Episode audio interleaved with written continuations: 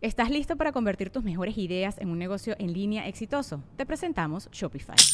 Tal vez no lo sabías, pero nuestro podcast More Than Mamis es un negocio y lo empezamos por supuesto para desahogarnos y hablar sobre la maternidad, no para convertirnos en expertas de ventas y del e-commerce. Así que sí, necesitábamos ayuda para vender nuestro merch y poner en marcha nuestra tienda. ¿Y cómo suena con Shopify?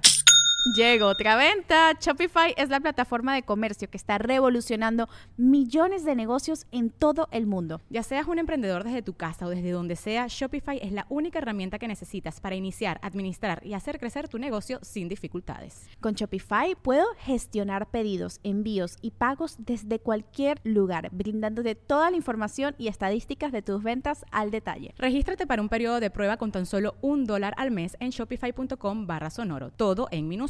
Ve a shopify.com barra sonoro para llevar tu negocio al siguiente nivel. Shopify.com barra sonoro.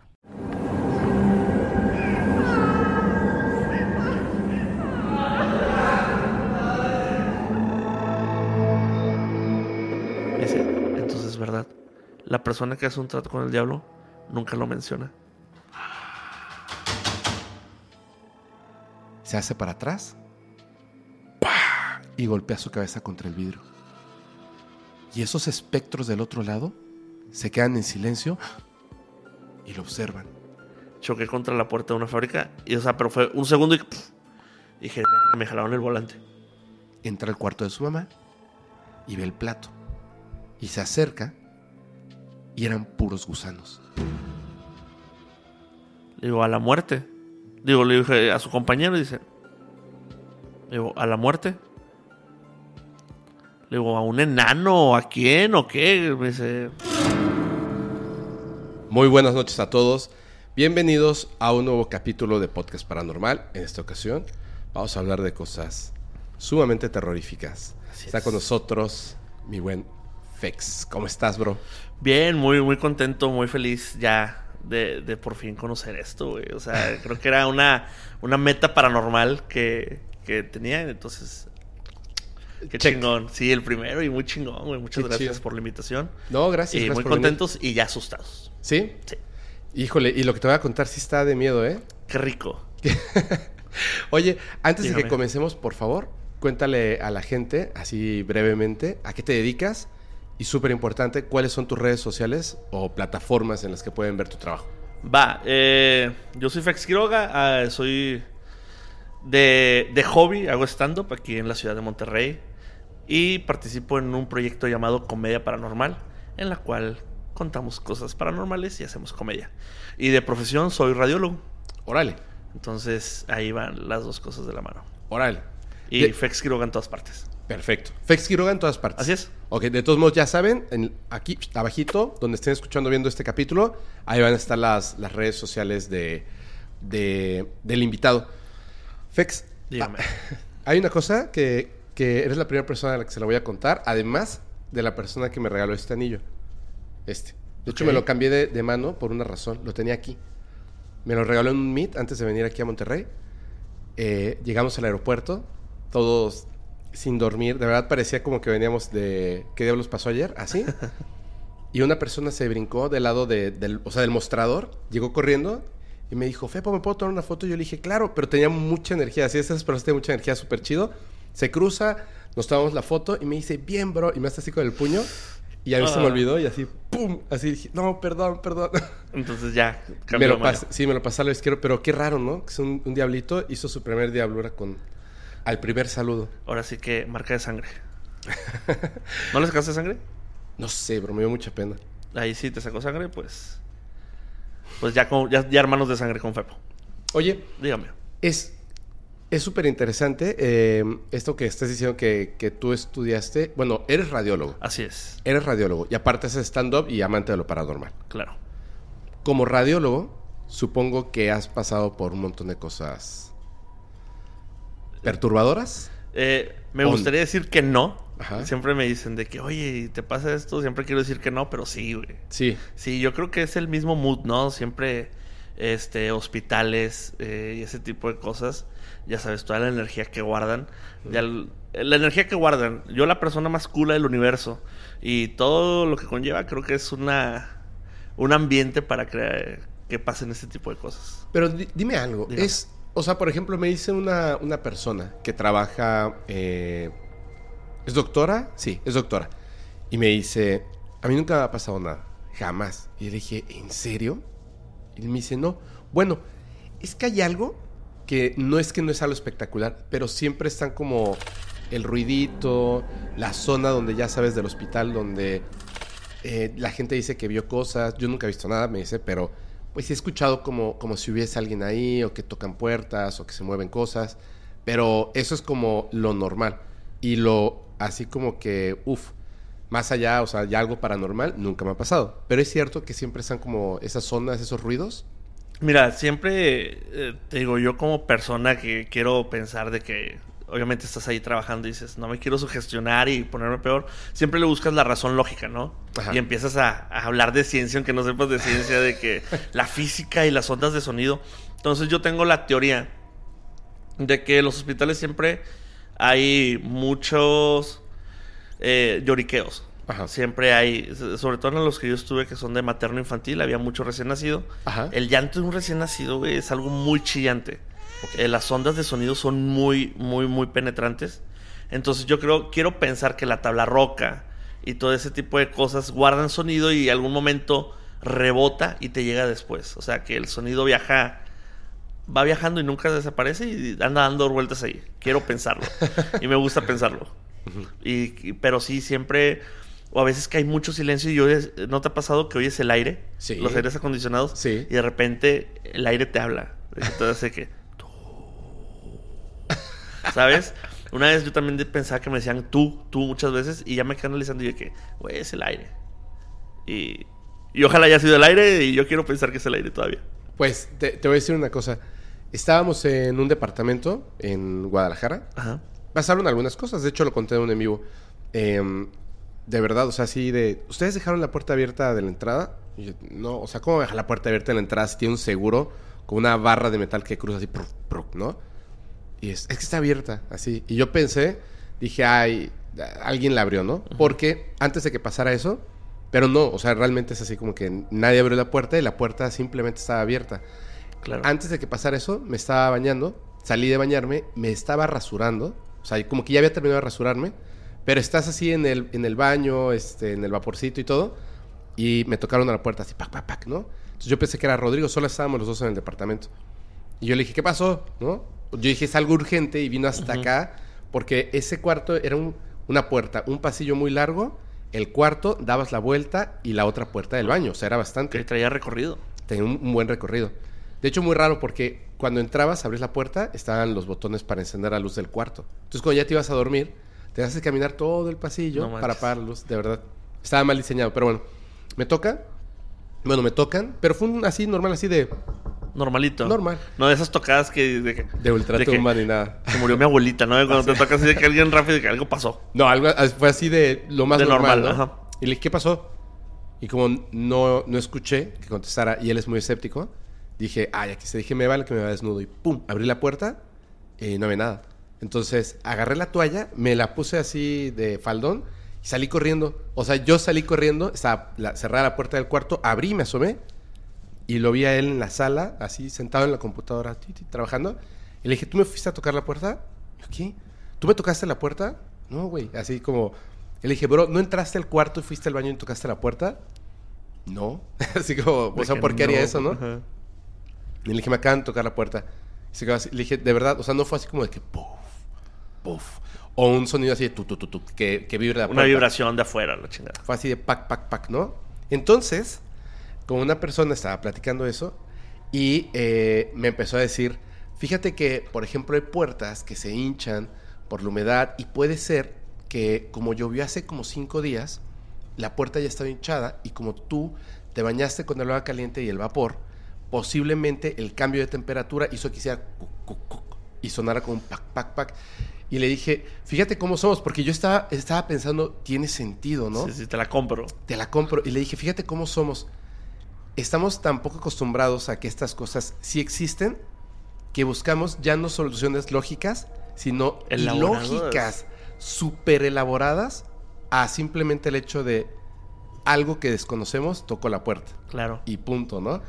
Es así de, híjole, o sea, yo sé que a veces pasa que, que el tubo, que viejo de 100 años, este es un edificio nuevo. Entonces, cositas así que fueron pasando y después fue que la puerta estaba totalmente abierta. Sí, cómo nos negamos, ¿no? A aceptar algo, pero lo buscamos. Y le buscamos bien fuerte. También tenemos toda la escuela del escepticismo del mundo, ¿no? El planeta. Sí, claro. Porque estas cosas no existen. No, no, eh, porque no todos la ven, ¿no? O sea, creo que te tiene que pasar algo y a veces dices, yo soy de la gente que decía, no, yo sí creo que no me pase, por favor. ¿A ti te ha pasado algo entonces? ahí? Sí, sí, sí, varias, he, he pasado varias, varias cosas Ajá. que me han hecho eh, creer, Ajá. Pero todavía sigo siendo de que sí creo, ya, por favor, no, porque soy muy miedoso, güey. Soy muy miedoso, pero me gusta, ¿sabes? Me gusta escuchar historias, me gusta ver películas, pero no me gusta que me pase. Oye, tengo una, una duda. Va. Eh, por ejemplo, hablando de esta, esta parte de la medicina, es porque hay, hay algo que te voy a contar, pero tengo una duda. Por ejemplo, si yo su- sufrí un accidente en la pierna y recuerdo el accidente, ¿sabes? Pero es un accidente. Y si me enfermo, por ejemplo, de, no sé, este, sarampión, que también me dio cuando estaba chiquito por tonto, Ok. es que estaban formados los niños y les estaban poniendo la inyección que va aquí. Sí, sí. Bueno, no sé en qué brazo va, pero en uno de estos, ¿no? Y te queda la cicatriz. La cicatriz. Yo no la tengo. Entonces yo vi, yo me formé así de, sí, vamos a, a vacunarnos. Y luego vi que los niños estaban llorando y yo dije, uy, Mm. no. Entonces, en- o sea, yo, en lugar de estar viendo a los niños llorar, yo veía a las maestras, los maestros, o sea, a la gente que estaba ahí. Y en el momento en el que los adultos todos se descuidaron, no corrí. Caminé lentamente, me incluí entre los niños que lloraban, me agarré el brazo y empecé a llorar. y me dio sarampión. Va. Eh, bueno, pues obviamente recuerdo el sarampión, pero cuando me dio calentura, viví unas experiencias muy extrañas. Claro. Después de esto, yo sé que era por la calentura, ¿no? Aunque fueron muy extrañas. ¿Ha pasado que alguien salga de una enfermedad, digamos, psicológica y recuerde y diga, hoy, ¿por qué pensaba esas cosas? O de plano no. No, sí, eh, hay, hay mucha, o sea, la conciencia nunca la pierdes porque no te pones inconsciente. Cuando te desmayas y todo eso es de que dices, ah, ok, no me acuerdo, pues quedé inconsciente. inconsciente. Ah. Pero cuando tienes una, una febrícula o tienes una fiebre muy fuerte, estás consciente. Obviamente estás alucinando. Ajá. Y llega un punto en el que dices, güey, esto no es real, estoy alucinando. ¿Te ha Pero- pa- ¿Has llegado a ese punto con la fiebre? Sí. Pero recuerdas más o menos. Esa vez. Ajá, sí, o sea, lo recuerdo ahora y digo, claro, estaba. Estás consciente, estaba alucinando. Pero, por ejemplo, como, como este John Nash, que llegó un punto en el que dijo, pues claro, o sea, tengo esquizofrenia y estas personas no existen. ¿Eso es común o no es común? No, no es común. Ya, No es común. ya, bueno, o sea, tú ya estás hablando de, de un lado más psicótico, un lado más psiquiátrico. Ajá. Ahí sí desconozco mucho, pero sí, no, no es común que alguien pueda determinar de que esto es real y no es real. Hay una, hay una terapia que hace poco estuve leyendo de, de esquizofrenia, Ajá. que el, la frase que utilizan Ajá. Es, si no me duele, no es real. Ah. Y por eso la esquizofrenia, eso, eso hacen. De que si esta persona está aquí o no me siente, no es real. Entonces Ah, buscan como que sentir. Así casi, es- casi como Ajá, en el sueño, tocar, ¿no? ajá. Me pellizco para ver si estoy dormido. Claro. Ok. Te pregunto por lo siguiente. A los que son contactados de, de los aliens, como este chiquito de acá, y que dicen no tener evidencias porque es contacto telepático, yo les digo, o sea, no yo te estoy pidiendo la evidencia a ti. Tú debieras exigirle la evidencia, porque si no, como te creo, ¿no? Claro. Y hay personas que dicen ver fantasmas, comunicarse con ellos, y les digo, ok, yo te creo. Yo he visto fantasmas, no verlos, sino el efecto del fantasma mover cosas, tocar puertas, como lo que te contaba, Ajá. decir mi nombre, decir otras cosas que no se entienden. A ver, si es real el fantasma, haz que mueva algo, ¿no? Y porque podría ser que tienes esquizofrenia, ¿cierto? Claro, de hecho, estás. eh, no sé si viste la última película de Russell Crowe, la del padre. No, no la vi. No, él habla. El sacerdote, Del ¿no? sacerdote. Que es Gabriel habla, Amor. Ajá. Habla de eso, de que dice, oye, tú quieres que, que ayude a alguien, pero primero hay que ver si. Dice, yo intenté ayudar a alguien que tenía esquizofrenia. ¿Qué es lo que hicimos? Entramos en su juego. Y le creímos. Y le, no, o sea, le hicimos que se la crea, de verdad. En vez de ayudarlo, de que, vato, estás bien, estás teniendo una crisis, Ajá. debes de calmarte, todo está bien. Pero ya al momento de que mucha gente entra en su juego, dice, ay, güey, sí estoy poseído. Entonces lo que él hacía era provocarlos. Ajá. De que, ¿de verdad estás poseído? Sí, sí estoy poseído. Pásate al, al cerdo. Ah, chis, ¿cómo? Pásate al cerdo, eres el diablo, pásate al cerdo. Entonces, él, en su esquizofrenia, el cerdo como que hace un ruido y Russell lo mata. Dice, ya, ya se murió. Y el vato, ah, ya estoy curado. Ah, porque lo creyó. Porque lo creyó, entró en su juego, pero de manera inversa. Entiendo perfectamente. Entonces, ahí es lo que te dice, si no te... Es que sería interesante, ¿no? Que alguien pudiera como comprobar. De hecho, creo que ahora en los exorcismos modernos, Ajá. eh, primero tienen que comprobar así a muy, muy, muy, este, ciertamente si no están en una crisis de esquizofrenia. Ay. Antes de proceder con el exorcismo. Eh, de hecho, se supone que siempre debe ser así. Ajá. Porque la gente, hay gente que se lo toma muy a la ligera. O sea, que dicen, sí, yo, yo vi un exorcismo. ¿Quién, ¿Quién hizo ese exorcismo? No, este, un tío que tengo que es chamán. No manches, él no, puede, él no puede hacer un De exorcismo. hecho, hace poco, eh, digo, en todo esto de comedia paranormal se acerca mucha gente. Ajá. Eh, en la religión católica vemos el exorcismo como, o la posesión, ¿no? La La- posesión ajá. como de que, güey, esto ya es, es trabajo para alguien chido, ¿no? Alguien de aquel lado del charco. Ajá. Y en las religiones cristianas que apenas se forman, un pastor de colonia te hace el exorcismo, güey. Ah, sí. O sea, lo ven muy común porque me platicaron un caso de, de un exorcismo. Y dije, no mames, si no le hablaron. Y dice, no, pues es que casi siempre pasa. Y yo, ¿qué? Pero, por ejemplo, eh, tienen, un, digamos, esa práctica, Así está es. en la, digamos, está instituida. Ujú.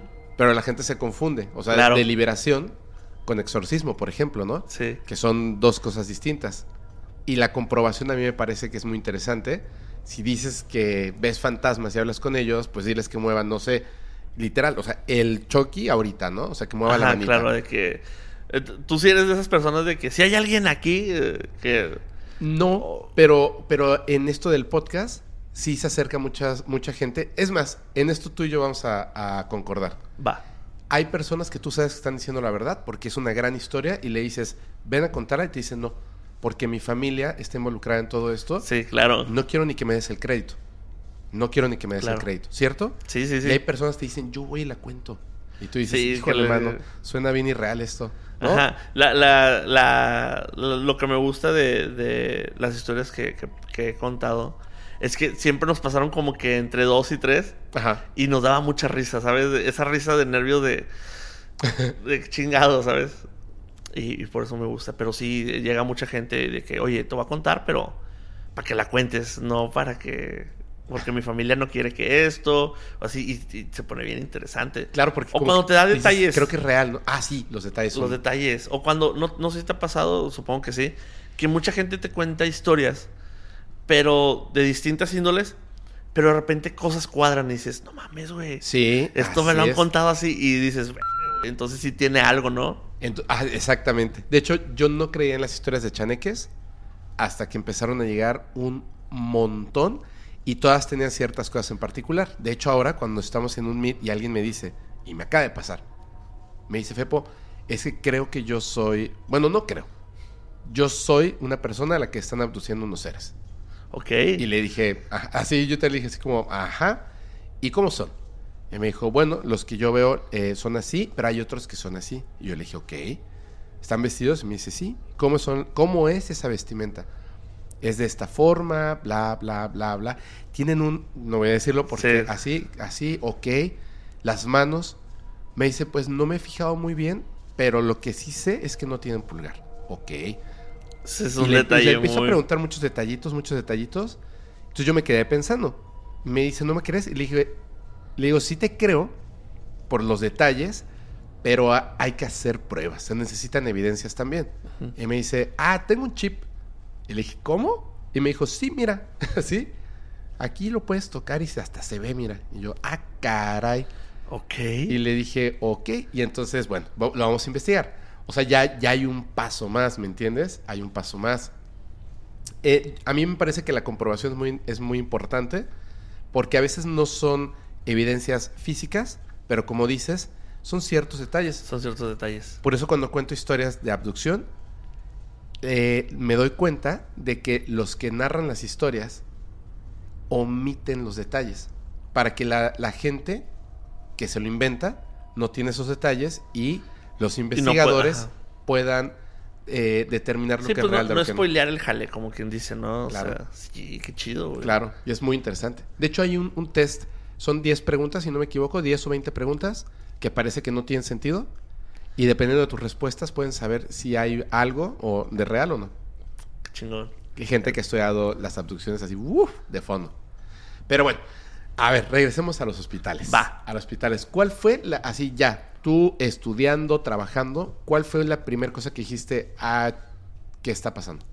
Va, eh, creo que va en un conjunto de cosas. A ver. Te digo, o sea, también como tú, o sea, uno llega a un hospital sabiendo que hay ese tipo de historias, ¿no? ¿Llegas así? Sí, o sea, siempre es de que... ¿Por qué? Porque eh, siendo estudiambre, Ajá. yo quería trabajar en las mañanas, entonces agarras los turnos de noche. Eh, los turnos de noche siempre, desde que soy estudiante, eh, la que te voy a contar ya es un servicio social, ok. que ya es terminando la carrera. Este, cuando eres estudiante, te dan así a elegir, pero si exiges, si eliges el turno de noche, son menos horas. Ajá. Porque pues es como que más jale en cuestión de desveladas y todo eso. Si te consideran de que, bueno, en vez de hacer seis meses, vas a hacer tres. Entonces, matemáticamente hablando, eso nos conviene demasiado a los que no tenemos dinero. Entonces, el- elegí el turno de noche. Mi familia ya viene de, de trabajos de hospitales Ok. y siempre se da en las reuniones, oye, ¿te ha pasado algo?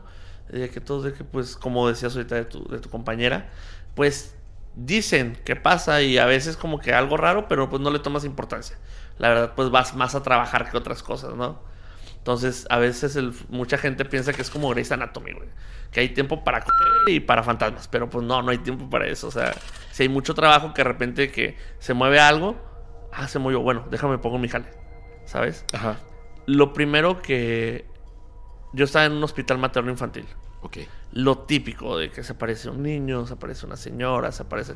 Es como que muy típico. Eso es lo que los- contaban, ¿no? Sí, o sea, siempre, siempre pasaba eso y ibas a otro hospital y lo, no, aquí también se aparece, o sea, siempre se va a aparecer alguien. Es la típica, como en tu escuela era un panteón, en el hospital se aparece un niño. Claro. Entonces, creo que una vez, eh, ya terminando mi servicio social, a nosotros nos regañaron Ajá. porque se nos ocurrió ver una película en la noche en una pantalla. Ajá. Pero no nos dimos cuenta que esa pantalla era la pantalla máster para todas las pantallas del hospital. Ok. Entonces toda la noche, todo el hospital una noche vio sangre por sangre. las tres horas completas en YouTube. No manches. Entonces nos regañaron, güey. No, pues sí. Nos regañaron y nos dijeron, en vez de liberarle, van a ser unos días más. Entonces, eh, una de las noches que ya nos tenían castigados, nos dijeron, ¿saben qué? Queremos que todos estén en la recepción. Ok. En, en la recepción de ese hospital, tú estabas sentado, tenías una barrita así, pero había una barrita más grande, en la cual llegaba el paciente, tú lo veías y te tenías que parar para poderlo ver. ¿Me explico? Ajá. Te cuenta que está aquí tu computadora, tu barrita, pero te parabas para ver al paciente. Claro, o sea, sentado veías, digamos, el, Tu pantalla. la pantalla y quedabas como, como si no estuvieras ahí. Así es. Y si veías un paciente, porque hacia arriba lo ves, te paras, te y paras ya quedas y a ya altura. vas, ajá. Entonces, esa noche eh, nos habló un guardia. Éramos como. Éramos cuatro pasantes, dos de servicio. Éramos muchos, como unos ocho. Eh, nos habló un guardia y nos dice: Oigan, este, pues ya saben, este. Todos atentos, pues nos encargaron que los estuviéramos checando como niños chiquitos. Aquí lo estamos viendo en las cámaras. Además, este, pues apóyennos. Y nosotros de que no, pues sí. Pum, colgamos. Entonces estamos todos platicando. eh, estamos platicando. Y a las 30 minutos nos vuelve a hablar otra vez el guardia. Oigan, este, apóyenos. Este, si ven gente fuera de su área, por favor, ayúdenos a canalizarlos, a llevarlos a su área. Yo, estoy, eh, yo estaba en radiología. Si va gente a, a rayos X, que los, que los acompañe el camillero y bla, bla, para que los regresen. Ah, pues ok. Lo de siempre va. Una tercera vez nos habla. güey. Que, oigan, les pedimos su apoyo, este, ya le dijimos a la doctora que pues bla, bla, están sentados. Ajá. Por favor, apóyenos. Entonces, que sí, está bien. Pum, colgamos. A las 10 minutos baja un guardia. Y lo vemos y ya lo paramos de que, ¿qué onda? Lo oigan, es que le están diciendo que si ven a alguien, nos apoyen nosotros de que pues no ha venido nadie. Entonces en eso, el radio, dice el vato de que, ok, a ver, voy para allá. Algo así, ¿no? Porque yo Ajá. estaba así como, pero sí nada más le identifico que habla y de que dice no sé qué y voy para allá. Total, se termina la guardia, todo bien, todo normal. Eh, en las guardias es un día sí, un día no, un día sí, un día no. Entonces al siguiente ya no fui. Al siguiente que voy, están así como que todos platicando. Y de que, ¿qué pasó? Y lo, eh, güey, ¿te acuerdas que nos están cagando? porque no sé lo sé? Bueno, cuando vino el guardia, le nos vinieron a regañar porque había alguien aquí y no le hacíamos caso. Entonces el guardia le habla al guardia y que dice, oye, pues ya que estás ahí, lleva al paciente a su cama. Y el vato dice, pues no hay nadie. Pero en la cámara lo estaban viendo que estaba ahí. Y este vato se va. Y ya no regresó. No manches, ¿usted eh, estuvo ahí? Estuvo ahí, pero lo veían en cámaras que pasaba, pero nosotros nunca lo veíamos. Porque, pues no, o sea, Pues no, porque... solo la cámara lo veía. Y nosotros, pues si era un niño o algo, no lo veíamos porque no, nunca nos paramos. Y esa fue la primera que dije que... Ah, la madre, qué pedo, ¿no? Y por eso el güera dijo, ah, ok, ya se Sí, fue, se ¿no? fue, se fue. Dijo, ahí sigue, ¿no? No veo nada me voy, güey. Lo chido fue que ya, nos ya no nos molestaron más. Ajá. Y esa fue la primera, la, la primera historia, güey. O sea, ese- ahí empezó de que dije, mira, pasó tan cerca, ¿no? Qué chido. Total. Eh, pasa así otra noche. Este. Esa noche nos enteramos en clases, por así decirlo, que una persona del departamento ya de base Ajá. había saltado de un edificio en, en- que de aquí de Nuevo León que se llama el Pabellón Ciudadano. Ajá. Se aventó Ajá. y falleció. Verde. Y Bueno, pues sí. no, Sí, y a los que llevaron a cubrir fueron a, a tres, a tres fuimos nosotros para cubrir esa vacante. Entonces todo el día estuve hablando de que, de que, oye, lo que le pasó a esta señora y la fregada. Entonces ella estaba en la expectativa de que no, o sea, decían que está deprimida, no, que el esposo, o sea, hubo sí un... Sí, porque no se cayó, sino se tiró, Ajá, ¿no? y, y en, un, en un edificio administrativo de Nuevo León. Puta. Haz de cuenta que tú entras a ese edificio, está en fundidora, lo pueden ver, que parece un desodorante gigante. Ajá. está un mezanín y del mezanín, o sea, mismo adentro. Ahí está en la. El, el- me acuerdo que de volada fuimos al- a internet, al periódico a leer Ajá. y decía que mucha gente había dicho que fue sola y otros que la habían. O sea, no sé. Sí, que la habían arrojado, o sea, ya había como historias de todo, ¿no? Entonces, de ahí como que ya empezó el mood, ¿no? Empezó el mood raro. Claro. Eh, esa noche, no te sabría decir si fue después de lo del guardia, pero fue en este lapso. Ajá. Este, nosotros para dormir en los hospitales ponemos una silla y ponemos, bueno, en este hospital ponemos una silla y otra silla donde subimos los pies. Ajá. ¿Sabes cómo? Sí. En este, hospi- este hospital estaba como que en renovación, había una sala Ajá. en la que tú entrabas y estaba sola. Entonces esa lo ocupábamos para, para descansar. Te digo que éramos muchos, podíamos irnos de, de grupitos para hacernos cargo en la guardia, ¿no? A lo largo de la guardia. Ajá.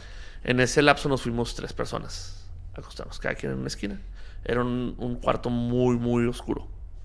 Porque pues estaba como que en construcción, iba a ser para una tomografía. Ajá. Eh, la tomografía trabaja con radiación, la radiación genera calor, entonces son salas muy frías. Ok. Eso, eso está como que siempre frío.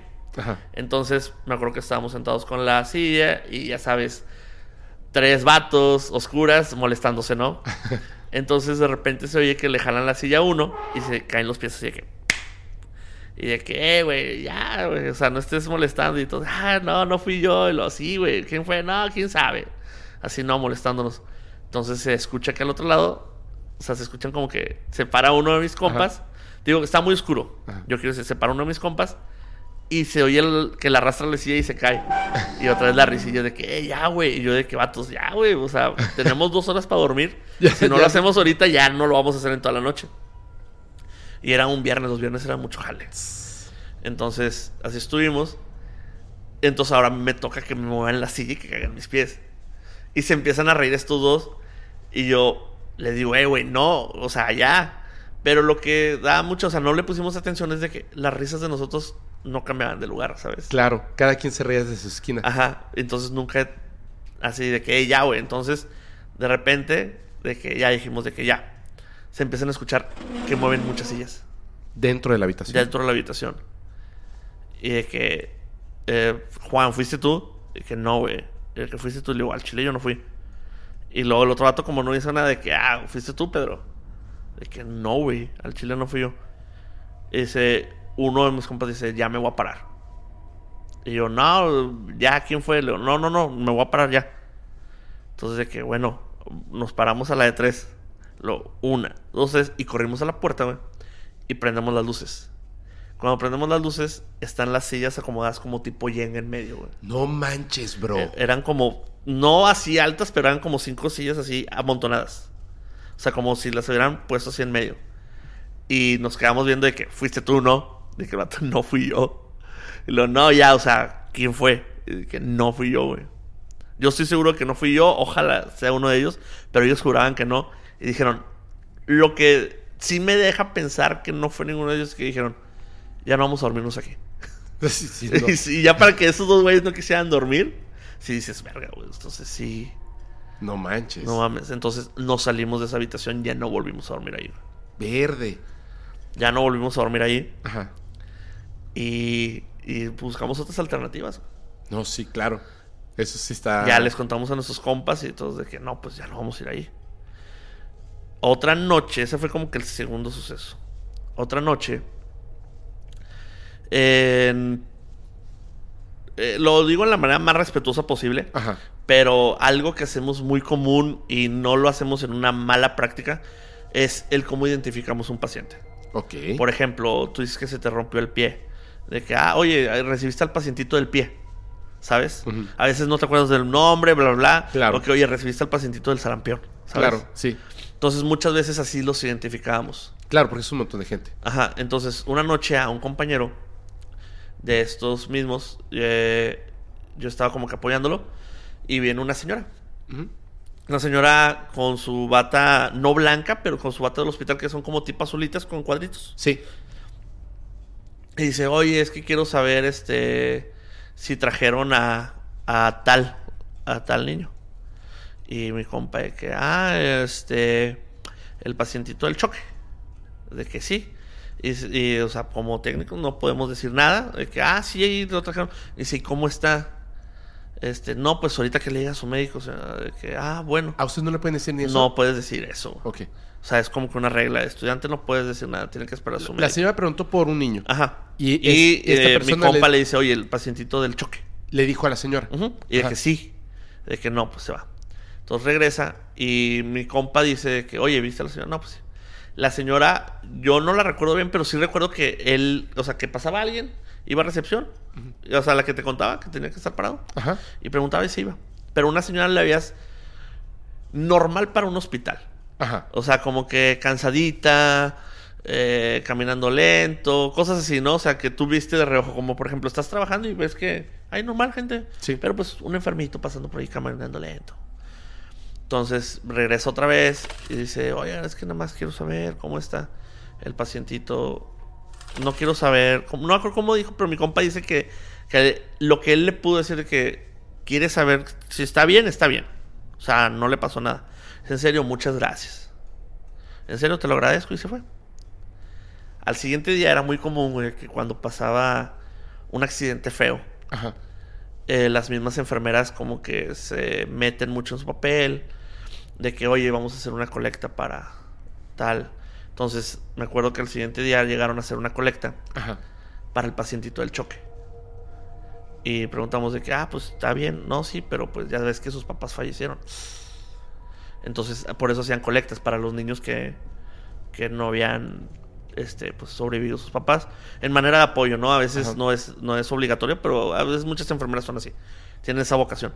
Entonces, mi compa dice, güey, le digo, ¿qué pedo? Le dice, "Sí, están haciendo para el niño. Ah, pues sí, ya di. Lo no, güey, eso no, lo que. Ayer me vinieron, antes me preguntaron por él. Lo sí. Dice, era la mamá. Y yo, ¿cómo? Y me decía, güey, era la mamá. Y yo, no, no entiendo. Resulta, güey, que la mamá había fallecido, güey. Con, con, con el bebé. Pero el bebé sobrevivió, güey. En el Y, accidente. ajá. O sea, sí llegó al hospital ella, pero se falleció ahí. Eh, eh, no preguntamos más para no meternos como que más, pero o sea, Y era la que preguntaba. era la que preguntaba, güey. Entonces, esta enfermera le decía, no, tú. Eh, ya sabes que siempre hay una, bueno, es muy común que siempre hay una enfermera súper creyente en los hospitales. Y le dije, no, le diste descanso a la señora porque mi compa sí se, sí se picó, güey. Pues sí, es que sí. Sí se picó porque dice, güey, me preguntó muy bien, o sea, no era nadie. O sea, y él de que llegó mal, y de que mm, le decía, no te voy a responder. Y de que vea tu vato, si llegó mal, güey, llegó muerta, ¿verdad? Y yo, no sé, güey, pues pregúntale, dice, es que no me dicen. Como que la misma enfermera. Entonces, qué fue fuerte. esa, fue esa misma semana, güey. Entonces, otra guardia, güey. Ya van pasando las guardias. Y ahora nos tocaba. me- nos tocaba irnos de uno en uno porque ya, ya no había estudiantes, ¿no? Ya nada más puro practicante. Y este cuarto que te digo, para que me entiendas, era entrar al que fuimos al principio Eh, ¿A dormir? a dormir. Ajá. Era entrar y era un pasillito pequeño, como este espacio. Ajá. En el cual está la puerta donde tú accesas. Ajá. A la derecha una puerta para el baño Ok. y una puerta para entrar a la sala. Ok. ¿Estamos? Como una micro recepción, digamos. ¿no? Ajá. Yo decidí dormirme ahí en medio. para no para entrar. no entrar. Y me acosté y dije, si entra alguien para joderme, aquí lo voy a detener. Claro. Y pues aquí está el baño y pues acá, pues nada. Esa noche me dormí. Me puse la bata de, de almohadita Ajá. y me quedé viendo hacia la puerta de adentro. Eh, empecé a sentir mucho frío, demasiado frío, muy, mucho frío. Y desperté, pero abrí los ojos y parálisis de sueño. Y yo dije, ok, es por el frío. Como te comentaba, era una sala para ataque. Estaba El muy frío, fría. el cansancio. Estaba muy frío y desperté con parálisis de sueño y me quedé que, oh, no me puedo mover. En eso veo que se prende la luz de la sala de adentro. ¿Sabes? Y dije, ¿cómo se pudo prender si yo estoy acostado? Tuvo alguien que abrir la puerta y me hubiera, Me hubiera pegado, pegado, claro. y me hubiera saltado y se hubiera... Y todo esto mientras estabas en el parálisis del sueño. Sí. Viste que se prendió la luz. Se prendió la luz. Y neta, no sé si la misma parálisis de sueño empecé a ver como... Ya ves que son rendijitas. Ajá. y como muy blanco, güey. Muy blanco adentro. Muy, ¿Como muy si hubiera mucha luz? Como si hubiera humo y luz, ¿sabes? Ok. Y en eso, güey, veo cómo van bajando unos piecitos. ¿Qué? Uno y otro.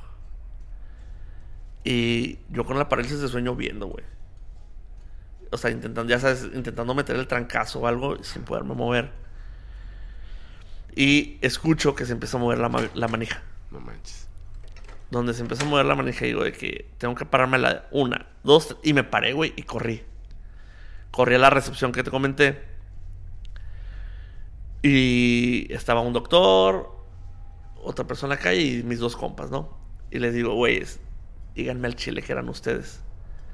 Y ellos se le empiezan a acordar y dicen, ¿de qué, güey? Le digo, güey, ya, díganme que soy culo, díganme, o sea, moléstenme como quieran, pero díganme que eran ustedes. Y me dicen, güey, no, al chile no.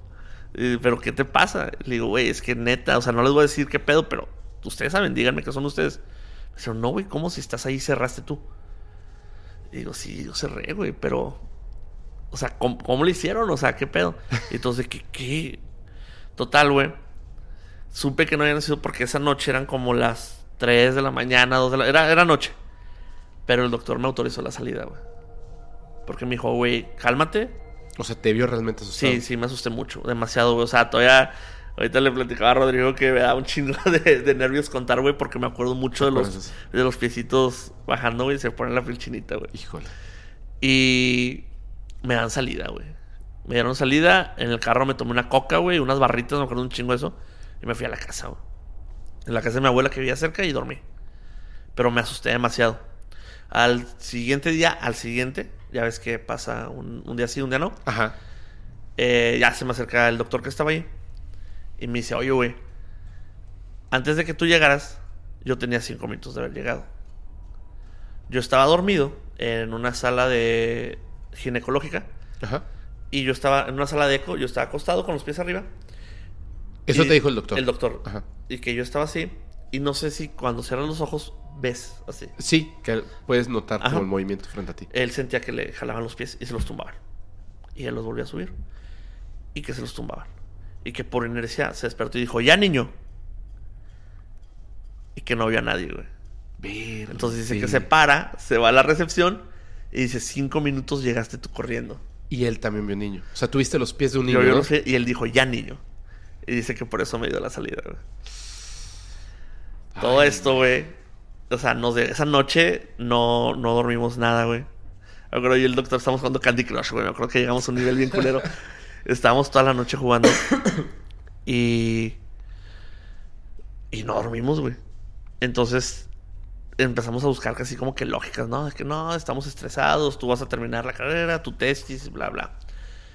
Al siguiente día, ya sabes, esta misma enfermera, de que no, pues es que todo empezó a raíz de que esta persona cometió eso.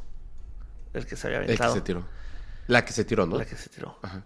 Entonces de que en la recepción empezamos a dormir en un cuarto al lado de la recepción, ya no nos íbamos. No manches. Y a mí me tocaba dormir enfrente del locker de ella. De, la- de esta persona De que se esta había persona. tirado. Ajá.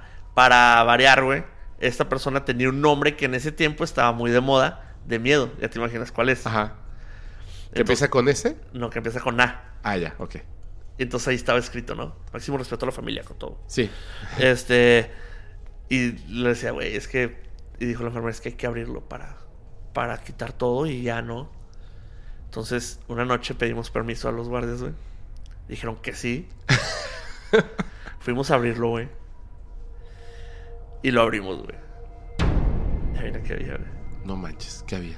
Un chingo de salsas botaneras, güey, nada más, güey. Pero ya a partir de eso, güey, ya había terminado las dos semanas que, que me tocaban quedarme regaño, güey. Y me decía un compa, está bien denso el, el ambiente aquí. Y yo, pues claro, güey, nos regañan todos los días, güey. ¿Cómo no va a estar denso? Y ahí terminó mi saga, güey, por así decirlo, en el hospital, güey. No manches. Sí, esa, esa misma semana, güey. Bueno, ese lapso, güey, de regaño. Pero a ver, espérame, ¿en serio habían salsas botanas? Sí, sí, por las salsas botaneras. ¿Eras eh, seguro así el misterio enorme? Sí. Y- Güey, te lo juro que éramos como que a todos los que nos había pasado algo así de que. Esperando así de que la revelación, ¿no? Así, eh, brujería. no, güey, un algo, millón de ¿no? dólares, así de que por eso no se va, o algo así. Salsas botaneras. Salsas botaneras, güey. Y ya, güey, esa fue. Eso fue un sábado, ya nada más me tocó otra guardia, pero ya como que ya nos habíamos. Por eso te digo que a veces mucho el subconsciente, güey. El ambiente en el que estás, las situaciones en las que estás, te generan un chingo de cosas. O no sabemos. Le buscamos la, la explicación. O nada más decimos que.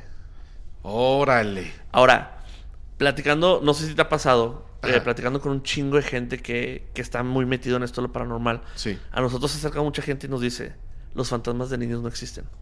¿Qué dicen que son demonios? que son demonios eh, tratando de como que perturbarte o hacerte llamar la atención para que te acerques a ellos. Ajá. Que porque los niños pasan directo, güey. O sea, no, no han cometido tanto pecado, bla, bla. Ajá. Y no se quedan en este plano. E- Eso no lo había escuchado de que, de que pasan directo. Ajá, sí, aunque los niños me pasan suena- directo porque son puros, güey. No se quedan en este plano. Y no, por- no tanto porque sean puros, sino porque no tienen realmente algo todavía a lo que aferrarse. Ajá, no tienen ningún... Como la mamá, Claro. que está preocupada de cómo está su hijo. Sí, no creo que un niño de que, güey, que se acabó Barney, yo no me puedo ir aquí hasta que me digan qué pedo, ¿no? O sea, entonces también por eso dicen que no existen fantasmas de niños. Y ya después de esto dije, chingado, güey, ¿para qué me dicen eso, güey? Pues es que además fue súper macabra la forma en la que lo viste, ¿no? Sí, güey. Entonces, Era como observa. Entonces, eh, no mames, o sea, todavía me acuerdo siempre la de los piecitos, güey. Y yo, no, vato, ya no. Oye, fíjate que, que yo, yo te voy a contar, o sea, te quiero contar una historia, Va. pero eh, una de estas historias, que era, de hecho es así como que lo pensé y dije, con esta historia voy a empezar, y luego me quedé pensando, no puedo empezar con esta historia porque esta historia está no solo de, de así súper de miedo, sino que además es una historia que no pueden escuchar niños, los, ni- los niños, niñas, definitivamente no pueden escucharlo. Neta. Definitivamente, te lo juro. Y no es porque dé miedo, es porque es, es algo aberrante. Con eso te, te diría. O sea, es algo que, que, de hecho, si estás muy chiquito, muy chiquita, no vas a comprenderlo, Ok. no vas a comprenderlo, pero no debieras escucharlo. Entonces, esta es una advertencia, no, no es la que voy a contar en este momento. Pero, Pero, ya está puesto. pero más adelante, exacto, más adelante cuando cuente la historia, por favor, sean muy conscientes de que no debe de escucharla los niños y las niñas, ¿ok? Entonces, eso es bien importante. Pero, a ver, este... Dame un microsegundo, por favor. Un, mic- un microsegundo, un microsegundo. Venga. Fíjate. Por eso te, te preguntaba algunas cosas. Espero que hayan estado atentos a, a lo que hemos estado hablando porque es importante y súper atentos porque cuando cuente la última historia, bueno, no la cuente, es o, narre, digamos, el evento real. Tengan cuidado porque hay ciertas palabras que uno no debe de escuchar. Por ejemplo, la- que vamos a hablar más adelante, eh, hasta marqué la palabra en negro. Tanatopractora. ¿Ok? Va. Entonces, pues no, no. Imagínense, esa, es la profesión de, la persona. No deben de escucharlo niños y niñas. Ok. Pero este sí, fíjate. Esta persona, eh, por respeto, voy a omitir el, nombre. ¿Tú alguna vez, o sea, aparte de esto, eh, conoces como el, esta mm, idea de, de fantasmas que son recurrentes? Sí, o sea, recurrentes es de que se clavan en un mismo lugar. Sí, o en una persona. Ajá, sí, sí, claro. Imagínate un grupo de. Ok. A mí, me- en, esto es algo que conté en la primera temporada, estamos a la tercera, así que lo voy a micro volver a, así a contar. En, voy a casa de un amigo con mi primera novia, imagínate. Así, voy a casa de mi amigo con mi primera novia, o sea que ya, ya pues un tiempo, como dos años de, de estar juntos. Y este, y en vacaciones o algo así, él vivía en Cuernavaca, Morelos, y yo en la Ciudad de México con, con esta chica. Entonces eh, me dice, vénganse para acá con otro amigo que se llama Pablo y se quedan aquí en mi casa todos y aquí este, hacemos la fiesta, etcétera. O sea, como entre nosotros, porque no éramos así como de fiesta así de antro, uh, así, sino más como bohemio. Él tocaba la guitarra y Sí, cantaba son canciones. reunioncitas coquetas, ¿no? Reunioncitas coquetas. Entonces, vivía en una casa que era tan grande que su, su cuarto, su habitación, era como un departamento y el cuarto de su hermano era como otro departamento, un edificio construido dentro del mismo terreno de la casa principal. Wow. Y además de, o sea, al lado de su cuarto había otro cuarto para invitados, pero era como un departamento. Y al lado del cuarto de su hermano había otro cuarto que era cuarto para, para invitados. Su hermano no estaba. Estaban las cuatro como departamentos en piso, así. En uno, que era eh, donde era su cuarto. Donde el- el de- Ahí estaba la fiesta. O sea, nuestra reunión de cuatro ahí, ¿no? Y cantando y etcétera, ¿no? Eh, mi amigo se iba a quedar en el departamento de al lado. Nosotros salíamos, cruzamos el pasillo, pasamos al lado del departamento de su hermano y en el último, ahí nos íbamos a quedar mi novio y yo. Ok. Entonces estábamos así platicando y platicando y, y cantando y todo y de repente eh, la verdad es que yo ya tenía mucho sueño. Y le dije, ¿sabes qué? Nosotros ya nos vamos a ir a dormir. Y dijeron, ah, ok. Y entonces ellos se quedaron ahí platicando y cantando. Nos fuimos, nos acostamos y con ella me pasaron dos cosas así muy fuertes. Pero esa fue la primerita. Siempre dormíamos de la misma manera. Yo boca arriba y ella boca abajo. Su cabeza aquí, digamos al lado de mi hombro, y mi, mi mano derecha, o sea, mi brazo derecho, la abrazaba y ella como que colocaba su brazo izquierdo encima de mí porque ya estaba boca abajo. Ok. Siempre. Hasta acomodábamos la almohada para estar así como en esa posición Encontraditos. encontraditos. Estábamos así cuando hacía mucho frío, Cuernavaca, Morelos, pero en una zona así alta, este, estábamos tapados, ¿no? Así con la cobija pesada encima de nosotros, pero hacía tanto frío que yo la tenía hasta acá. O sea, me tapaba la, la boca, pero no la nariz para, O sea, para poder respirar. chido, ¿no? Y de repente me empecé, o sea, me empecé a quedar dormido así. Y ya justo cuando ya sabes que ya vas a dormir, así, mm, movieron la, la cobija y la bajaron de mi boca. Entonces yo ah, me desperté y pensé que había sido ella que con los pies Con de los alguna manera. nomás, sí. Ah, exacto. O sea, como que lo pellizcó y lo jaló, ¿no? Y dije, Va. "Eh, bueno, X, ¿no? Así. Volví a cerrar los ojos para dormir y de repente así, suavecito así, la vuelven a bajar. Y volví a abrir los ojos y, y me quedé enojado, así con los ojos abiertos, como esperando así de, ya duérmete y deja de horas, jalar la ¿no? cobija, ¿no? Entonces ya no se movía nada, la volví a jalar así con el brazo y me volví a tapar hasta acá, hasta, hasta la nariz, pues. Volví a cerrar los ojos y cuando ya me estaba otra vez quedado dormido, así, la empiezan a jalar. Pero es en ese momento en que sentí que la estaban jalando, uff, no, o sea, de- hasta me acuerdo y siento feo. Y me quedé sin silencio y de repente me dice, eh, no voy, voy a emitir su nombre, dice esta chica, me dice, Fepo, ¿tú jalaste la cobija? Y le dije, no, ¿fuiste tú? No. Y empezó así a llorar. Le dije, cálmate, cálmate. Me dice, no, no, no, no. Así le dije, cálmate. Le dije, a la de tres, nos paramos, nos vestimos y salimos corriendo. No mames. Una, dos, tres. Por eso, cuando estabas contando la historia, yo dije, eh, o sea, yo ya pasé por eso y es Sí, sí, horrible. sí, culero. Y dije, una, dos, tres, y nos paramos. Nunca se olvida. O sea, yo me paré, prendí la luz y nos vestíamos. Y ella se vestía llorando así, así. La cobija en el, en el piso. piso. Y salimos corriendo. Cuando íbamos en el camino, en el pasillo, en la casa principal, vimos cómo alguien estaba tirando cosas. Y se escuchaban los platos y así. Y yo pensé, ya se metió alguien. Entonces eh, llegamos y entramos, ella llorando, yo todo espantado, y ellos así con la guitarra, así como de, ¿qué onda, no? Bro, alguien se metió y nos jalaron la cobija. eh, Cálmese. No, es que no sé qué. Y mi amigo Pablo, imagínate, este estuvo hasta clases de Kung Fu daba. Ok. Se paró así como Karate Kid y salió corriendo. O sea, él fue así de, yo voy a enfrentar a los ladrones. Y fue corriendo al, este, a la cocina de, de la casa principal. Tío, estábamos solos. Su hermano no estaba porque se ido con sus papás de viaje. Entonces, se fue él corriendo y nosotros detrás, así como, ¿qué onda? Este cuate le habló porque es una privada y una casota así. Le habló a los policías de la entrada y bajamos, ¿no? O sea, sí habían unos platos ahí tirados, Pero no había razón. pero no, no había nadie en la casa. Llegaron los policías, bla, bla, bla, bla. Ya, todo bien. Y yo veía que mi amigo, el que vivía en esa casa, se empezó a reír. Se reía así, no, no, le decía a los policías, no, no pasó nada, no, tranquilo, sí, no, no, no, sí, no, no, no, este, ahí se metió, tranquilos, bla, bla, bla. Y yo así de, ¿qué onda, bro? ¿No? Se fueron no, los no policías estás viendo que... todo tranquilo así, dijo, ay, nomás que me van a regañar por el plato roto, ¿no? Y, pero no pasa nada, ¿no?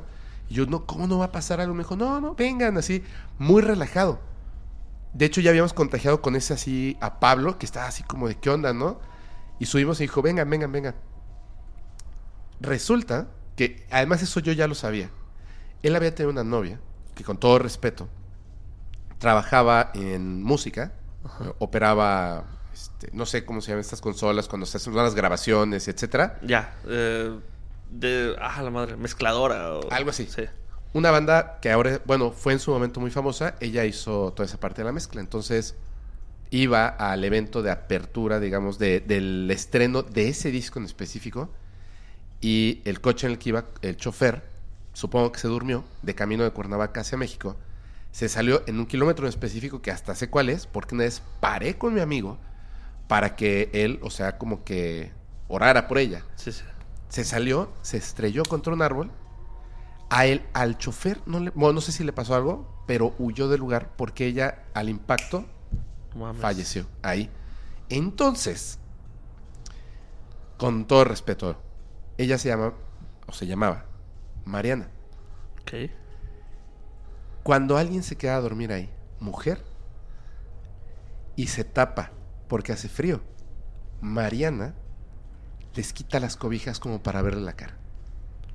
Porque piensa que hay una mujer ahí que no es ella. Y las destapa, bro. Entonces por eso él comprendió que era Mariana enojada, güey. Porque había otra morrita. Porque había otra morra y estaba tirando los platos. Por eso se empezó a reír. Y yo le dije, hermano, o sea, esto no es normal. Me dijo, "No, yo ya me acostumbré. Yo ya me acostumbré. O sea, no es la primera vez que pasa. Yo ya me acostumbré. Entonces, ahora te voy a contar historias. Ah, qué chido. Esos que son recurrentes son muy interesantes. Fíjate, el, ahorita que dices eso de Ajá. que el, el ya acostumbrarse. Eh, acá en Comedia Paranormal, los martes hacemos lives y reaccionamos a videos, güey. Ajá. Entonces nos ha tocado ya como que ya ves un punto en el que analizas los videos, ¿no? Y de que hay actividades paranormales y la gente cómo actúa, ¿no? Hay el que corre, el que tira el trancazo Ajá. y hay gente que se enoja. Ajá. Y la gente que se enoja es de que, güey, ¿cuántas veces te imaginas que le ha pasado algo para ya... Hasta hay un, uno de una señora que, que regaña al fantasma y que no sé qué y, le, y se ve que le abre el refri y le cierra el refri y le dice, no, no, no. O sea, ¿te imaginas? Entonces por eso a los recurrentes. Los recurrentes. Entonces, eh, en esa historia, fíjate, aquí sí por respeto no voy a decir el nombre. Claro. Y, y- y bueno. Paramos porque hubo un detalle, aparte de aproveché para ponerme la- el suéter que ya tenía frío. Te iba a contar esta, esta historia que, que, que tiene que ver como con esta... mm, muchos. Muchos y muchas. Muchas y Ok. muchas. Y muchas. Este, esta persona, imagínate eso, que omito el nombre en la historia, un día, es así cuando narra esta historia, dice, no recuerdo exactamente cuándo comenzó, porque cuando comenzó yo no creía que en realidad algo estuviera pasando. Escuchaba un ruido en la noche, se despertaba y tenía una sensación como, bueno, una sensación, una sensación de que se te subió el muerto. No te puedes mover. Como literalmente estar así, abrir los ojos, escuchar un ruido, no te puedes mover. Y escuchaba detrás de su de la puerta murmullos Ok. y le daba miedo. Pero en eso que te acabas de despertar, no te puedes mover, escuchaba los murmullos, pues cerraba los ojos y se, se seguía durmiendo. Entonces no recuerda exactamente cuándo fue. Si quizá en algún momento los escuchó y ni siquiera abrió los ojos, ya sabes, no sabe. Eh, pero ocurre lo siguiente. Un día se despierta porque son un poco más fuertes y abre los ojos.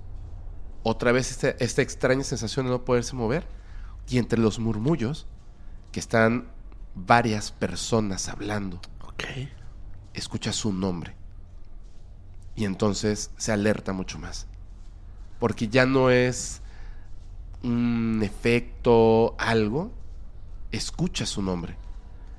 Y dice, no puede ser. Y cierra los ojos y él se queda así con los ojos cerrados hasta que deja de escuchar el murmullo y se duerme. Otro día vuelve a escuchar los murmullos y abre los ojos, parálisis del sueño, y presta atención. Y están los murmullos, y de repente una mujer dice su nombre. No puede ser. Y luego uno de los hombres, entre lo que está diciendo, escucha que dice su nombre. Ok, ya van dos. Y con mucho miedo empieza a controlar su cuerpo. Baja la pierna, luego otra y se pone en pie. Y en la oscuridad comienza a acercarse a la puerta. Y los murmullos, conforme se acerca, se hacen más y más fuertes. Y son personas hablando, hablando de él. Resulta que en, ese- en esa puerta tiene como una ventana y él trata de asomarse. Y en la oscuridad ve a un grupo de personas Ok. y están hablando. Y le da muchísimo miedo, muchísimo miedo y quiere que eso se detenga. No sabe qué hacer. Se hace para atrás. Y golpea su cabeza contra el vidrio. Y esos espectros del otro lado se quedan en silencio y lo observan. Y él los ve y se da cuenta de que se quedaron en silencio. Y se vuelve a hacer hacia, atrás y se vuelve a estrellar. Y siente cómo está cayendo la sangre caliente. Y los espectros levantan las manos y se empiezan a hacer hacia atrás. Hasta desaparecer. Y dice, qué vergüenza la mía. Cuando comprendí que estaba atado con una camisa de fuerza en un hospital psiquiátrico. Guau, qué chingón, güey. Está bien chida, ¿ah? Está muy chido, güey. Está bien chida. Esas, Sí. esas historias me gustan mucho, güey. ¿Sí? Sí, sí, las, las del plot twist. Uf, este sí tiene... El- la, la- creo que de las primeras que, no sé si te pasó, de las primeras que le decidí es la de, no solo los perros lamen la mano. Ay, no, bro. Sí, claro. ¿Te O sea, acuerdas? de- sí. sí, es- esa y la de, mm, la de yo también escuché que me hablaban. Ajá. Esas chuladas de historias. ¿Sabes? Me, me maman. Eh, Que son así súper micro cortitas. Una vez, eh, nosotros hacemos llamadas en los en vivos en, y una persona que de hecho, Monique, que le mando un saludo, habló y da un, y cuenta una historia de un duende. O sea, es que ya, ya la gente ya la conoce, pero así en, en resumen, tenía un perrito que no dejaban que el perro se durmiera con ella ni con su hermana eh, y mucho menos, o sea, no es que no quisieran que se durmiera en el cuarto, lo que no querían es que se, se subiera a la cama. Lo habían recogido, creo que de la calle, y ya estaba bañadito y todo, pero la mamá o el papá no quería que se subiera A la cama. a la cama, ¿no? Entonces, cuando llegaba el perrito, así, y como no se podía subir, y entienden muy rápido, pues ella así bajaba la mano y lo acariciaba, hasta que el perrito se dormía y ella se quedaba dormida con la mano abajo, acariciándolo. Un día, eh, por una X o Y razón, la hermana se queda en la sala, supongo que haciendo la tarea o algo así, y ella se va a dormir. Entonces sube, cierra la puerta, se acuesta, supongo que se pone a ver como ahí algo en el teléfono, lo deja y se queda dormida. Cuando de repente, ya apenas estaba quedando dormida, y escucha el... Y baja la mano, siente los pelitos y empieza a acariciarlo. Cuando de repente eh, está acariciando y cae en cuenta de la torre. O sea, estoy yo sola y cerré la puerta cuando entré. O sea, no es el perro. Entonces los deja de acariciar y empieza como a, a sentir y siente un rostro.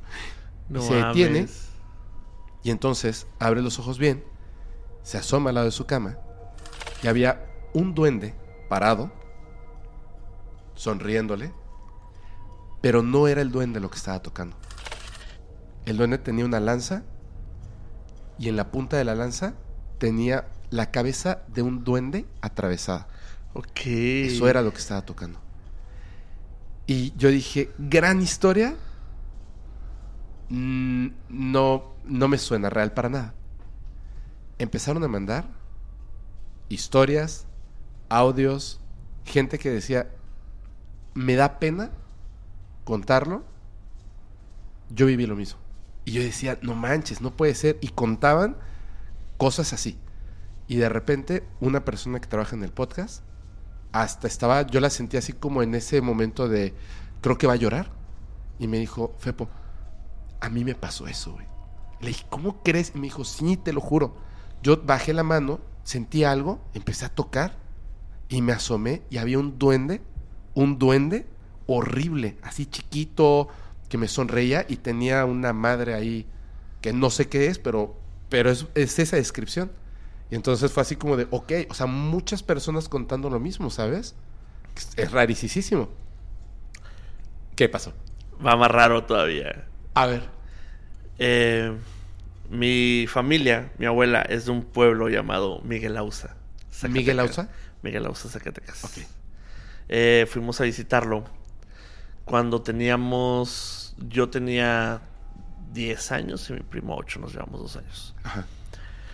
Eh, fuimos a, a es un pueblo muy, muy. En ese tiempo era pueblo, o sea, esos de casas de.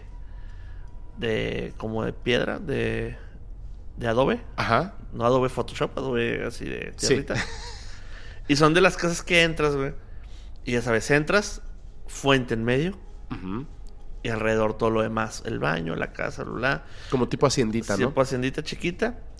eh, electricidad muy poca.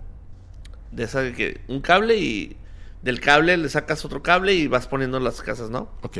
Esta misma hacienda, bueno, esta misma casa, hacia la orilla, por pasabas la fuente, estaba la cocina. En la orillita había un pasillito y tenían un huerto. Pero no estaba definido, era un huerto que daba para el monte, ¿no? Ajá. Eh, llegamos la primera noche, primera tarde. Normal, nos acomodamos. Nosotros nos tocó dormir en un cuarto que daba directamente para la fuente de, de, de esa de esa casa, pero esa fuente ya la utilizaban de macetero, ¿no? Ok. O sea, ya tenía tierra y lo utilizaban. Me acuerdo que la primera tarde que salimos, yo y mi primo nos dijeron, pues, ¿qué se hace en un rancho, güey? Pues, vayan por higos. nos mandaron así, por la orillita un pasillito, y nos mandaron por higos. Me acuerdo mucho que estábamos ahí y con mi primo escuchábamos música. Escuchamos música, pero ahorita ya de grande ya la, la analizan para que me entiendan mucho más la gente como la escuchamos y la escucho y digo, más o menos así, pero no así, Ajá. como de Zelda. Ok, es que yo entendí que ustedes estaban escuchando música pues, a una grabadora o algo. No, no, escuchamos Escucharon música. música. Ajá.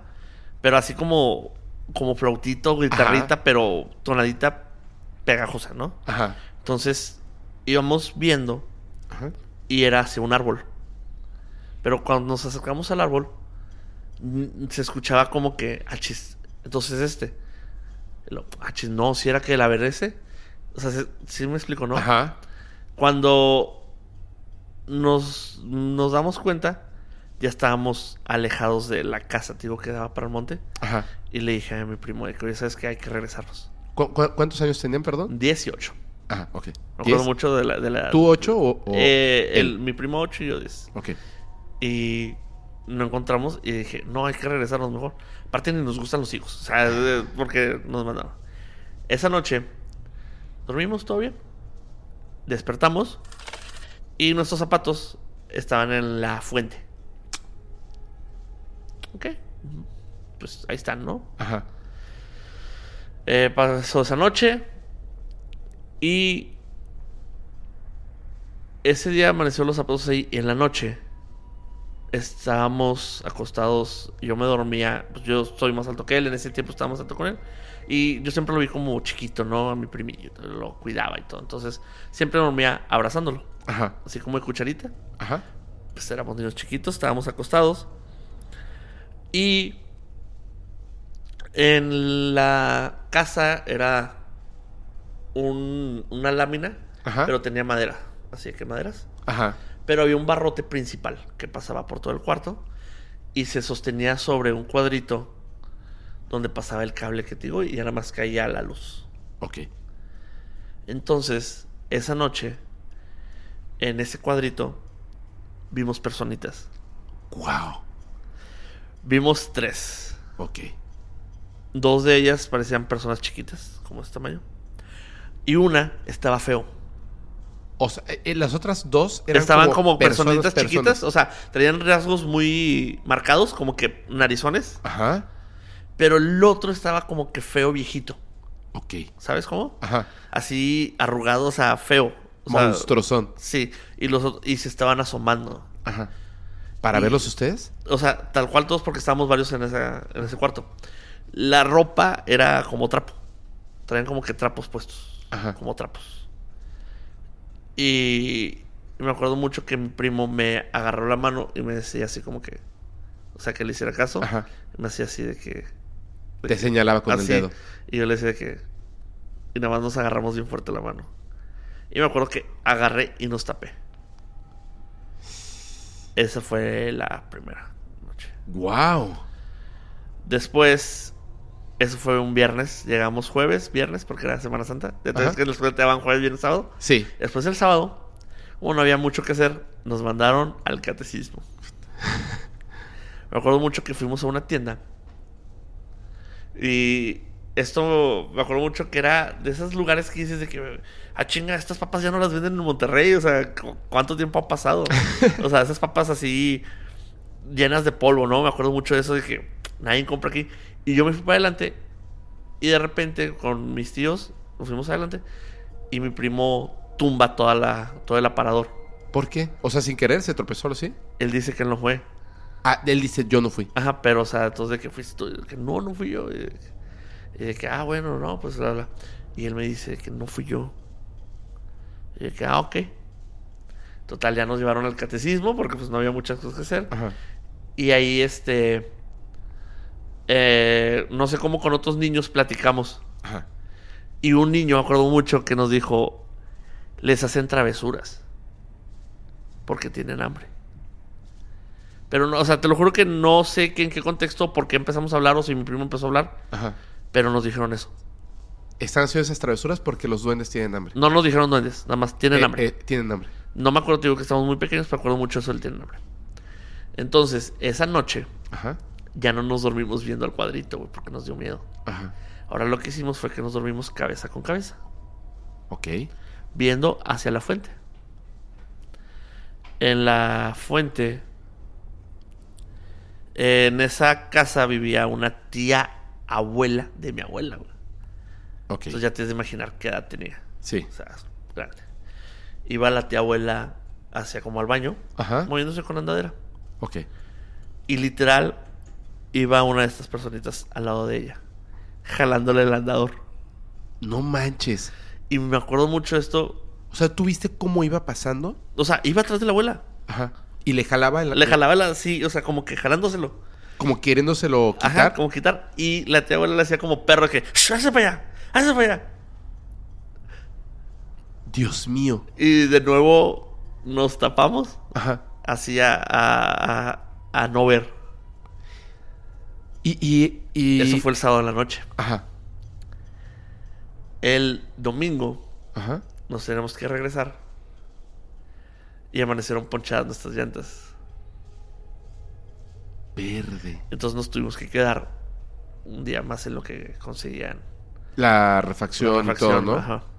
No me acuerdo, te digo, éramos muy pequeños. No sé si estaban, porque decían de que no, pues están, están ponchadas. Ajá. No están bajas, no, están ponchadas. O sea, como si le subieran con un cuchillito. ¿no? Ahí, así. Eh, decían, sí, sí fue mucho con clavo. Ajá. Con un clavo. Entonces nos tuvimos que quedar esa misma noche, domingo. Y ahí me dieron ganas de ir al baño, güey, en la madrugada. No manches, bro. Y me acuerdo mucho que estaba sentado, cagando tranquilamente en lo mío. Y me acordé de eso, de mi primo se quedó acostado. Y yo así que viendo de que no voy a ver hacia el piso porque no quiero ver nada, ¿no? Estaba, era una lámina, güey, literal, muy alta.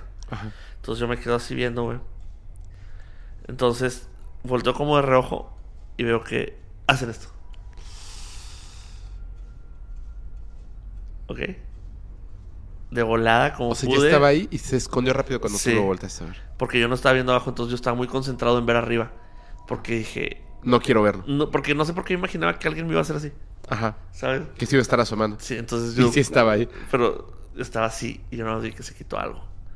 Digo, no sé si muy pequeño, sombras o. Solo que algo se quitó. Solo rápido. que algo se quitó de ahí. Entonces me acuerdo que me levanté rápido y fui. Total. Ya era lunes, nos fuimos, venimos a Monterrey. Y nos tuvimos que quedar en la casa de mi abuela. Porque ya era muy tarde, el lunes que llegamos. Y cuando despertamos el martes, Ajá. algo muy peculiar que pasó es que nuestros zapatos estaban en una maceta. Ahí en la casa de tu abuela En ahora. la casa de mi abuela ahora. La de, Aquí en Monterrey. La, de tu primo y la tuya. Y los tuyos. Ajá, aquí en Monterrey. No manches. Entonces ya pasando así tiempo, bla, bla, digo, como que de niño ignoras muchas cosas, ¿no? Pasando mucho tiempo, me acuerdo que hablaban muy seguido mi tía y, y mi mamá, la mamá de mi primo. Este, y de que no, pues que mi primo era así, bla, bla, muy sucio, bla, bla, bla. Y no sé, en una plática me decía, es que me echan mochila, la- me echan basura a la mochila. Te Y dijo le- tu primo. Ajá, yo le digo, los de Zacatecas. Y me dice, sí. Y le digo, ¿y qué haces? Dice, pues, les doy papitas. Y yo, ¿dónde las dejas? Dice, es que me dejan la, o sea, la mochila, pero me dejan la basura. Ajá. Ya después de... Pero ¿y dónde les dejaba las papitas? En la mochila. Ah, o sea, él agarraba las papitas, las abría y las ponía en la mochila. No, no, dejaba papitas. Ah, así sueltas las Así- papitas. no, no, dejaba la bolsa así completa. Ajá. Y, pero dice que le echaban basura. Entonces siempre regañaban a, a mi primo porque traía basura en la mochila.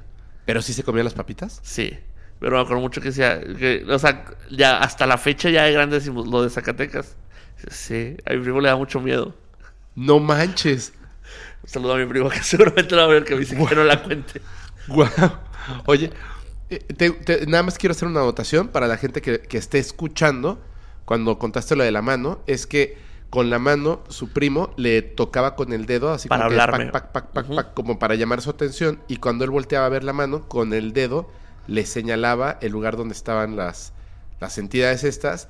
Y entonces tú, con, con el mismo dedo, como Le que, que le sí. haces así el De que sí. ya la vi. Sí, ya lo vi, ¿no? Y ya nos tapaba los dos. Wow. Sí, de hecho, o sea, a, a lo mejor, o sea, le, le tratamos de buscar mucha lógica. Digo, siempre buscamos mucha lógica. Ya después hablando con, con el conde Fabregat, un saludo al buen conde, eh, que es estando pero, pero también Sí, lo muy- conozco. sí, ah, mucho. eh, tuvimos un capítulo con él. Ajá. Entonces- o sea, no lo conozco en persona, lo conozco de, de que se No, deberías, es una chulada de persona y sabe demasiado. Pues no me lo presentas. No, pues ahí está Conde la, la invitación. Y nos cuenta, güey, todo acerca de eso. Y me dice, "No, lo que viste no son duendes, son chaneques. Coincide con lo de la música. con lo de que son niños y las travesuras. Y él dice que la manera de reproducirse, yo qué, no se iba a coger. No. La manera de es que se roban niños. Sí, se roban niños. Y cómo los atraen con comidas, travesuras y ese tipo de cosas.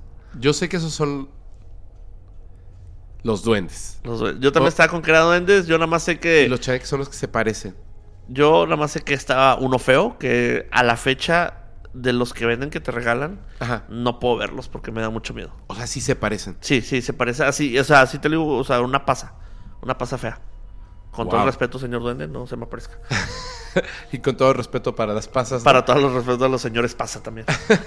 Pero sí eran, me acuerdo que eran dos. El trapo, que estaba, o sea, literal como un trapo, como costalito. Como costalito. Y uno feo. Color así. Piel, pero azu- azulado. Un, un. Como un gris raro. Ok. Pero, de- o sea, piel, decías, o sea, sí se ve color piel, pero gris. Y, y me acuerdo que, o sea, cuando yo así con la abuela, y me acuerdo mucho el, el, el shh, así como si fueran perros. Como ¿Y, que están no, muy no le preguntaron nada a la...? No, pero eh, ahí mismo, en ese mismo, en ese mismo lugar, Ajá. una, la prima mayor de todos nosotros, que Ajá. ahorita es como que la mayor, bueno, sigue siendo la mayor. Yo había escuchado historias de ella con que jugaba con personitas. O sea, ¿ella Ella, recuerda sí, o, ella, o ya no ella sí, Estando muy chiquita, recuerda muy que chiquita. estaba ahí los, person los las personitas. personitas. Y de hecho, ¿Más, bueno, ¿Más pequeñas que este Chucky? no, yo creo que del vuelo, ¿eh? Ok. De hecho, cuando le conté a mi mamá esta historia, Ajá. este, ya dice que mi abuela contaba una historia con su hermana Ajá. que jugaban con sus muñecas. Ajá. Esta es una historia, me acuerdo que también mi abuela la contaba, está muy rápida, que en esa misma casa jugaba con sus muñecas, ella y su hermana, y que decían, oye, muñequita, ¿por qué no te comes tu comida? Y que voltea y que le dice, ¿por qué no tengo dientes? Y que la aventó y se fueron corriendo. Siempre le contaba a mi abuela que en paz descanse. Siempre se aventaba historias muy chidas. No manches. qué, qué buenas historias, ¿eh? Sí, toda la, la familia. Oye, a ver, Dígame. ahorita que, ahorita que te dije esto de, de los que estaban hablando detrás de la puerta, eh, o sea, en el corte me dijiste, ah, en, en la casa de mi amigo. ah, bla, claro, bla". sí. ¿Qué pasó? sí. A ver, porque Va, está muy eh, interesante. Tenemos un compa, porque así son nuestro compa de tantas veces que hemos este, interactuado con él. Eh, él empezó a ir a Comedia Paranormal a contarnos que en su casa había, o sea, escuchaba voces, entidades, y que al final una bruja o algo así Ajá. le dijo, ¿sabes qué? Tienes un trabajo de tu ex que te encasquetó a una persona o una entidad Ajá. para que te molestara. Ajá. Entonces dice eh, a su casa, de hecho la puedes buscar en YouTube, como la casa de las voces. Ah, o sea, ya es algo famoso. Ya es algo famoso porque salió en, la- eh, salió en el noticiero matutino En la torre. y entonces este nos cuenta así de que, o sea, cómo ha ido aumentando la actividad. No de cómo a, Como que a le ha mandado a simple voz. Es que no, yo no entendí muchos, sino o si esta mismo, pero más fuerte, ¿no? De que ya mueve cosas, eh, de que ya no nada más son voces o cosas así. Entonces, eh, ahí fue donde aprendimos o nos llegó. Es que no sé cómo decir si aprendimos o nos han contado o ha coincidido Ajá. con muchos casos de que dicen de que cuando alguien te quiere hacer un trabajo de ese tipo de cosas, te pone una persona. Te pone una persona para que te esté, antes de que cruces, tienes como que se jale. Ajá. O sea, hay chamba del otro lado todavía. O sea, si quieres chamba, ya hay. Y, y no sé cuántas historias y se pone bien severo. O sea, porque mm, ha usado esta aplicación para dormir, Ajá. para monitorear sueño, pero Sí. que te graba. Ajá. Y ha grabado cosas que dicen su nombre. Creo que se llama Carlos, o no sé si decían Carlos o algo así. Ajá. Y tiene esas, así, esas voces ahí. Saludo. ¿Te, te voy a contar algo. Va. No, no es la historia que no deben escuchar los niños, pero yo creo que también esto ya no lo debieran escuchar los niños. Así que en Sí, hay muchos niños que escuchan. muchos, muchos, muchos, muchos, muchos. Eh, Saludos chiquitines. sí, saludos, saludos. Yo les agradezco muchísimo. Mira. Bueno, el- te enseñé el alien. Está hermoso, la verdad, se, se pasaron de lanza. Fue un niño. Este, que Este, fue qué, chido, ¿no? Que en, en los kinders, ¿no? De que vamos a hacer nuestro propio alien de papel maché. Así. Los sí. Ah, es cierto, es cierto, es señor, con todo respeto. Máximo respeto. señor. Máximo res- no, sí. Y- Pero- Que yo le contaba acá a Rodrigo que, que yo soy niño de oro desde chiquito. ¿En serio? Ajá. Qué buena onda. Me llegó mi, mi, mi- mis libretitas. En ese tiempo eran libretas. Qué chido. Así que, señor Maussan, ya, un iPad, ¿no? Porfa. Oye, no. Mira, esto, eh, bueno, este no me lo hizo un niño, pero en la cajita en la que venía este, sí la hizo un niño. Ok. O sea, en unas cajitas. qué Y de hecho otra, eh, la tuve que, la tuve que medio romper para podérmela Traer. lle- llevar. Sí, la- porque estaba muy grande, no entraba de ninguna manera en la, en la maleta. Y como estaba totalmente forrada por este niño, tiene una vaca y, o sea, Ah, la qué vaca chido, Lola con la- un ovni que se lo está llevando y todo. Tuve que cortar unas partes para poder doblarla y ya meterla. Al- Bueno, un día subiré las fotos, pero eh, chécate que, pasa esto. Voy a tener mucho cuidado para no decir los nombres de los involucrados, pero una persona cuenta una historia, pero no la contó en el Meet ni nada, sino que después, moderadores, moderadoras, etcétera, pues fuimos a, cenar y algunas personas como que todavía seguían ahí dijeron, ah, podemos ir con ustedes, sí, claro, vamos a cenar, ¿no? Entonces yo me fui a hacer otras cosas, levantar el equipo, porque nos íbamos en tres horas, ¿no? Claro. Teníamos que salir para tomar el vuelo. Entonces cuando terminé de levantar el equipo, le pregunté a Rodrigo, eh, ¿quieres ir? Vamos, o sea, están allá ellos y cenamos. Y dijo, no, yo quiero dormir. Le dije, ah, ok. Entonces, literal, se durmió una hora. Yo bajé, porque estaba en un restaurante que estaba bajando así a 10 pasos. Y fui a cenar. Entonces estábamos cenando y de repente, pues, empezó a contar su historia. Y, y fue así de, de todas las personas que estábamos, empezó a contar la historia. Y de repente, por la historia es larga, eh, todos nos quedamos en silencio. Como que, o sea, esta es una cosa demasiado eh, fuerte. Mira, Va. Uf.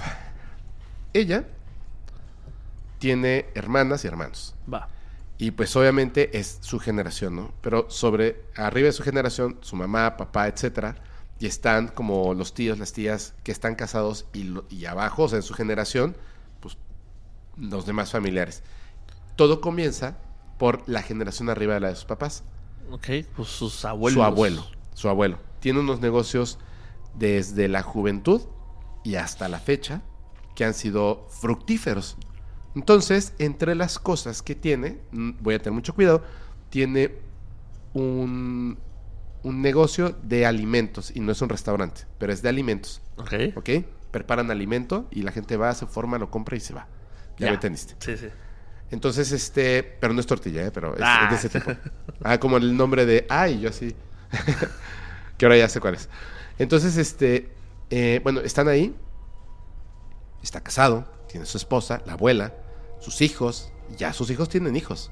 Y de repente, una mujer, igual mayor, así, los conoce, al esposo y a la esposa, al abuelo y la abuela, los conoce y a partir de eso, como que muy agradable, muy buena onda, llegaba y le decía, oigan, este, les preparé comida. Mira, esto es para ti.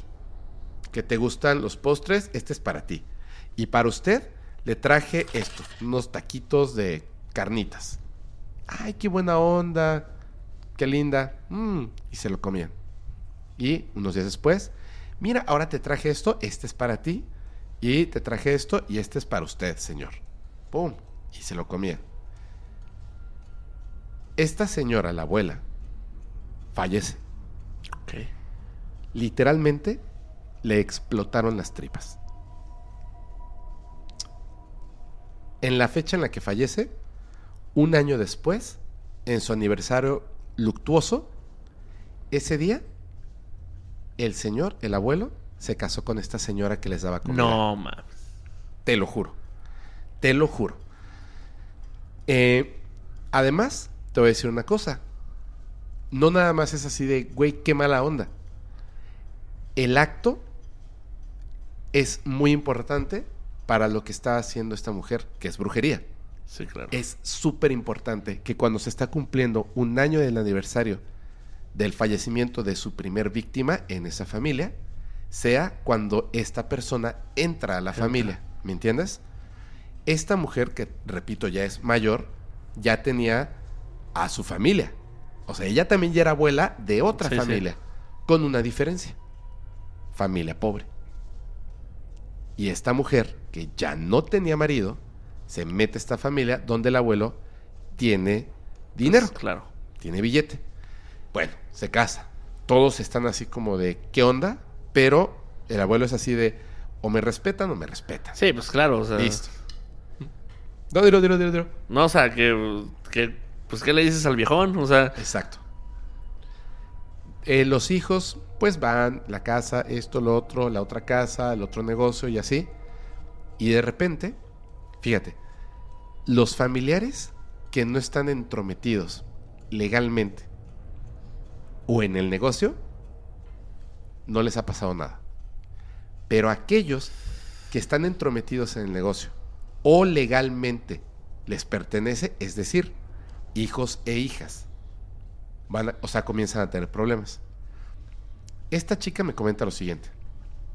Su papá, que no es hijo de este señor, del abuelo, ok. ¿ok? su mamá sí, es línea directa. El papá, pues es con el que se casó y es de otra parte.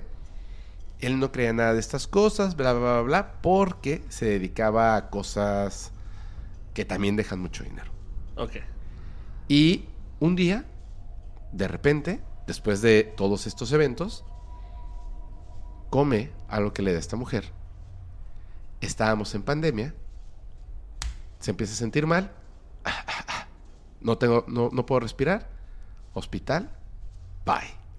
Fallece. 12 días después, 12 días después, la mamá se sentía súper mal, ya estaba empezando a enfermarse. El, el esposo acaba de fallecer. Esta mujer, con el abuelo, llegan a verla porque se sentía mal. Claro. Y la señora se va a la cocina y algo empieza a hacer. Y de repente llega con un plato con tres tacos de calabaza. Y le dice, mira, te preparé esto. Cómetelo para que te sientas mejor. Le da una mordida un taco. Empieza a comerlo. Y de repente, ¿sabes qué? Le dice a su hija, me siento mal. ¿Qué pasa? Me siento mal, me siento mal. Se empieza a poner amarilla y se le paran los signos vitales se la lleva así en friega al hospital. Llegan, la intuban, la reviven. Bueno, eh, todavía tenía, pero no se le sentía el pulso. Le ponen una diálisis. Y este, y le dicen, oye, ¿qué onda? Dice, no, es que mi mamá tiene este, este padecimiento, etcétera. Pero, o sea, de, de ¡fum! caerse así tan rápido, No. está raro. Se va a tener que quedar tu mamá aquí. Ok, está bien. En todo este proceso de llevarla, eh, las pruebas, etcétera, pasaron máximo cinco horas. Regresa ya a su casa, ya que sabe que ya la mamá se va a quedar ahí, se despide, de- descansa mamá, mañana te vengo a ver temprano. Se va a su casa y cuando llega, después imagínate, hace 12 días había fallecido el papá, estaban sus dos hermanas y ella. Y llega, ya se había ido el abuelo, ya se había ido la esposa del abuelo, entra al cuarto de su mamá y ve el plato. Y se acerca y eran puros gusanos.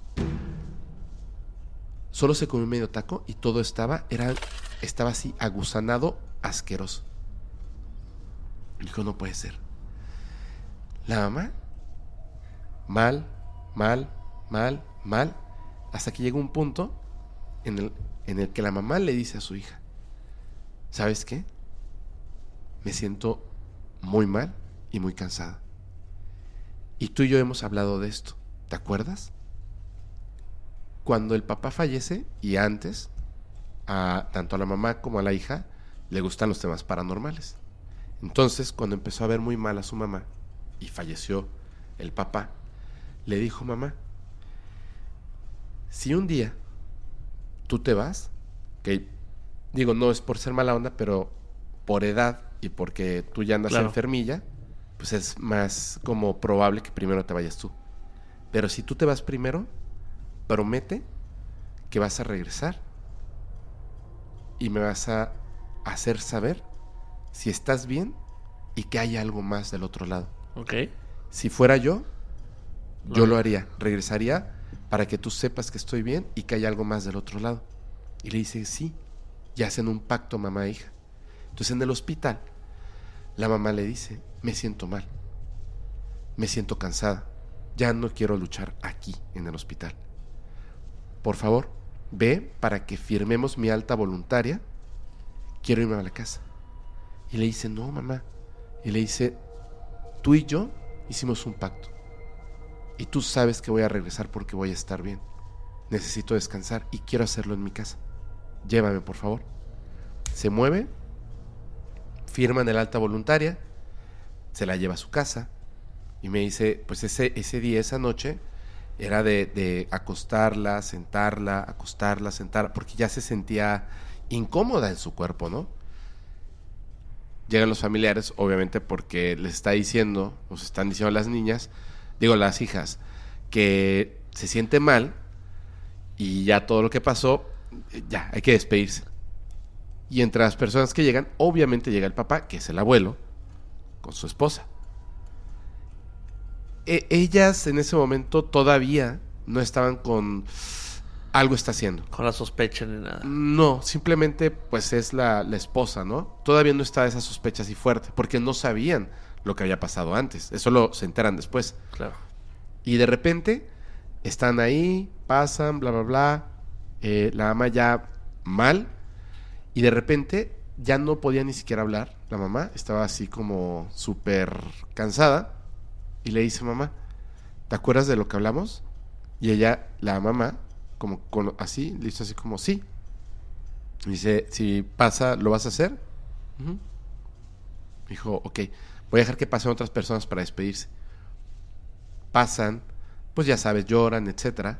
Pasa el abuelo con la esposa, la esposa se queda, la señora se queda a un lado, el abuelo va a la toma de la mano, se despide de su hija. Y ella estaba pues parada en la puerta viendo cómo se despedía la gente y de repente la señora esta camina, se acerca, algo le dice al oído y en ese momento fallece la señora. Y cada vez que me contaba yo decía, esa señora es mala. Claro, es mala persona. claro, claro. Bueno, ya se le había muerto entonces el papá, la mamá, bla, bla, bla, bla.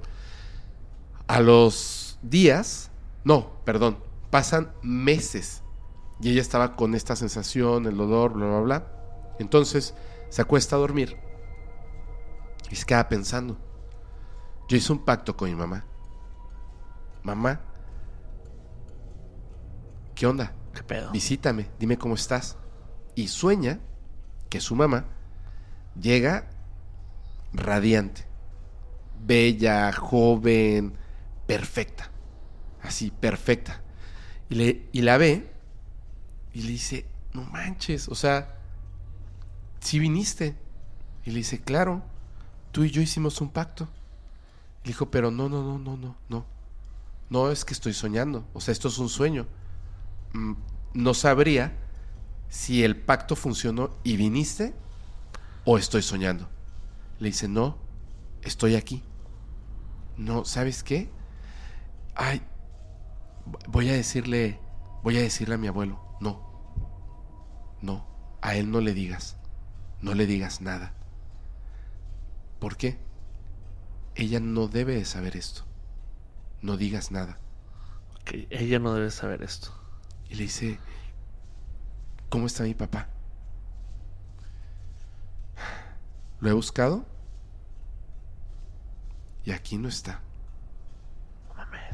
Es por lo que hizo. Pero aquí no está. Le dice, creo que sí estoy soñando. No, hija. Tú y yo hicimos un pacto. No. Esto es un sueño. No. ¿Cómo voy a saber que esto es real? Tú lo vas a saber y lo vas a recordar. Y en ese momento, ella dijo, te voy a llevar con mi hermana. Se dio la vuelta y cuando la volteó a ver como para llevarla, se desvaneció la mamá. Entonces se despertó y dijo, no puedo olvidarlo, no puedo olvidarlo, no puedo olvidarlo. Pero ¿y si esto sí es un sueño? Fue, salió corriendo, entró al cuarto de su hermana y vio a su hermana durmiendo Y cuando se acercó, la hermana se estaba riendo, como feliz. Ajá.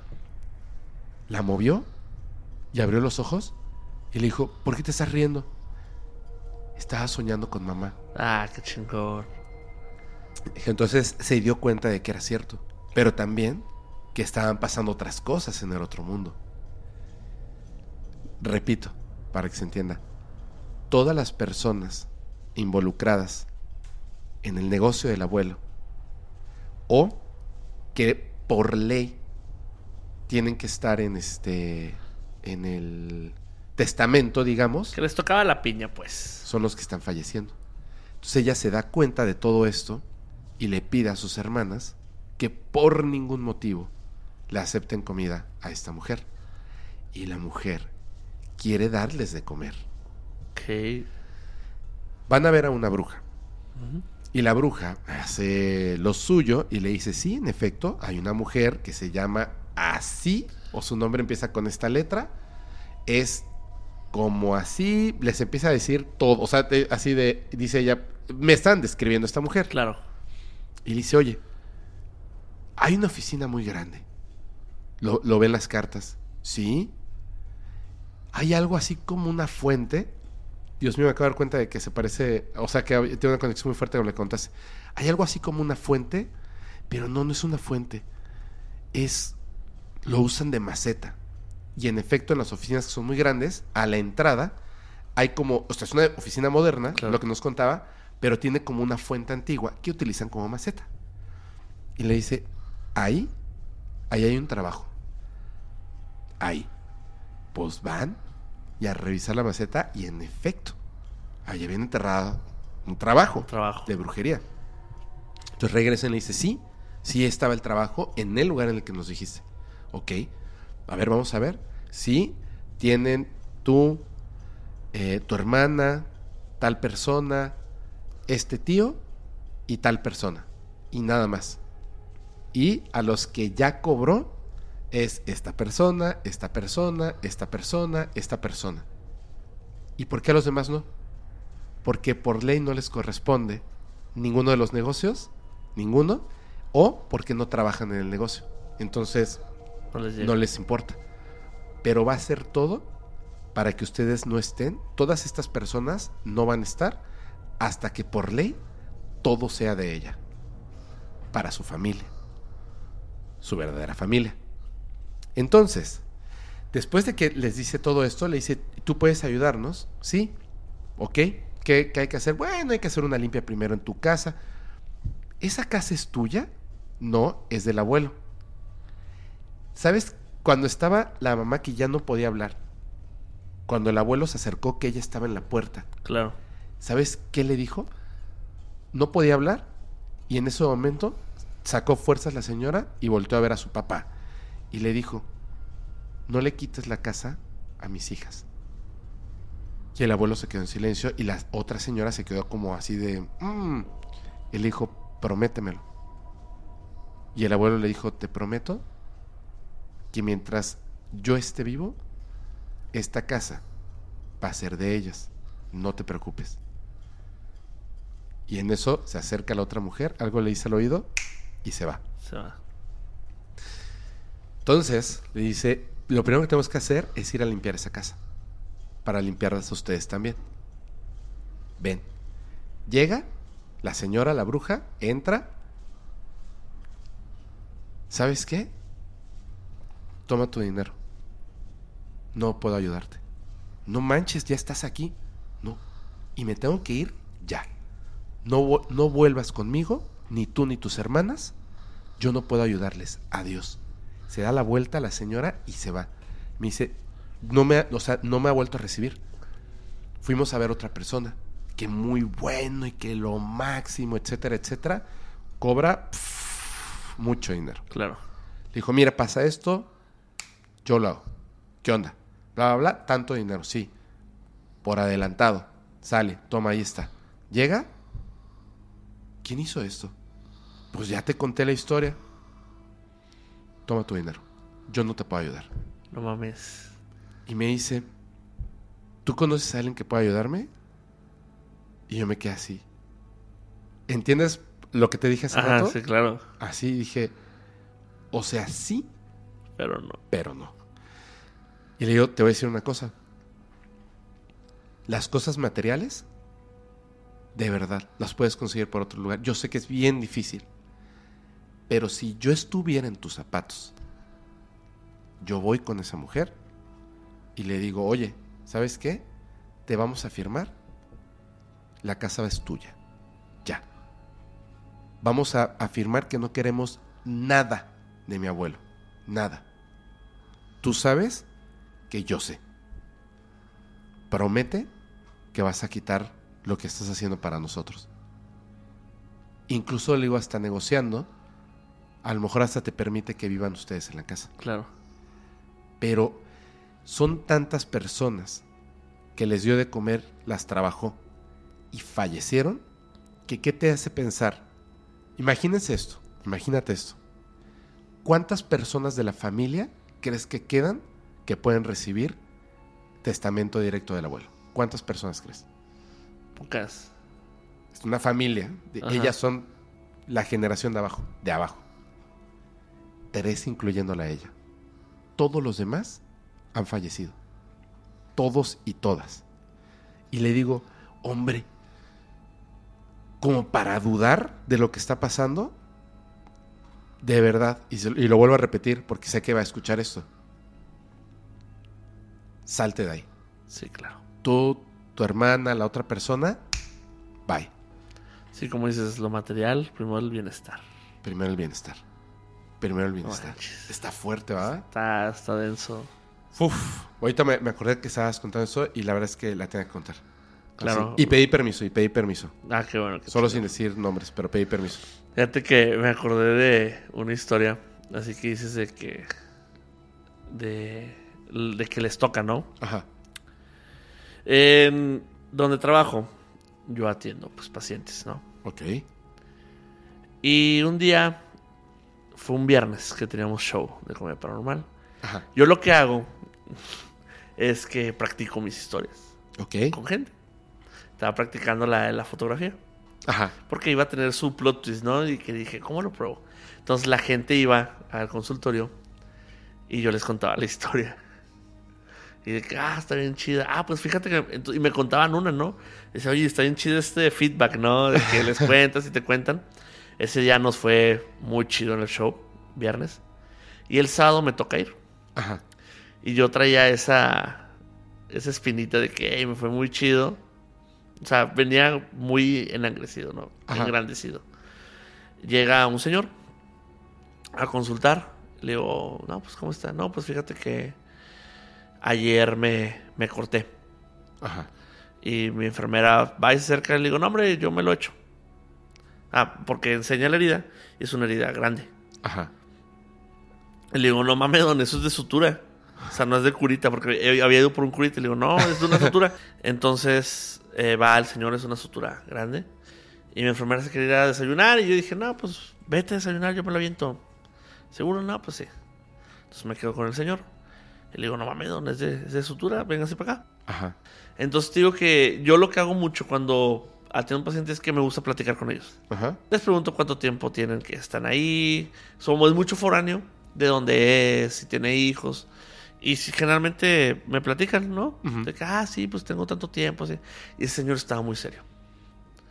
Muy serio. Y yo le decía, yo dije, a lo mejor sintió que lo regañé. Porque le dije que esa era de sutura y porque no vino desde antes. Porque si dejas mucho tiempo una herida que es de sutura, ya no la puedes, ya no la puedes coser.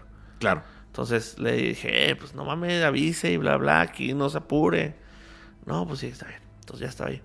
Le digo, ¿y qué onda? ¿De dónde es? No, pues de Pachuca. Ah, la bella irosa, ¿no? Un pinche paste aquí ahorita y así, no sacándole plática. Y el que, ah, sí. Digo, ¿y tiene hijos? Ah, uno. ¿Cuántos años? 15. Le digo, hombre, la, la mera edad, ¿verdad? Ahorita. Ha de tirar, ha de romper los focos de puro- ah, sí. No, nada, güey. Y yo ya lo iba a coser. Le digo, pues platíqueme algo, don. Dice, "Pues, ¿qué? Le digo, platíqueme algo de miedo. Me dice, ¿por qué? Le digo, no, pues yo te digo que yo traía ese, ese feeling, ¿no? De que, que me platicaran, porque me están contando historias muy chidas, güey. Y te digo, sí me da miedo, pero me gusta mucho. Y como son de Veracruz, de Pachuca, tienen historias muy chidas. Entonces yo dije, pues cuénteme algo de miedo, porque nunca le ha pasado nada. Dice, no. Y yo, ándele, cuénteme. Dice, ¿seguro?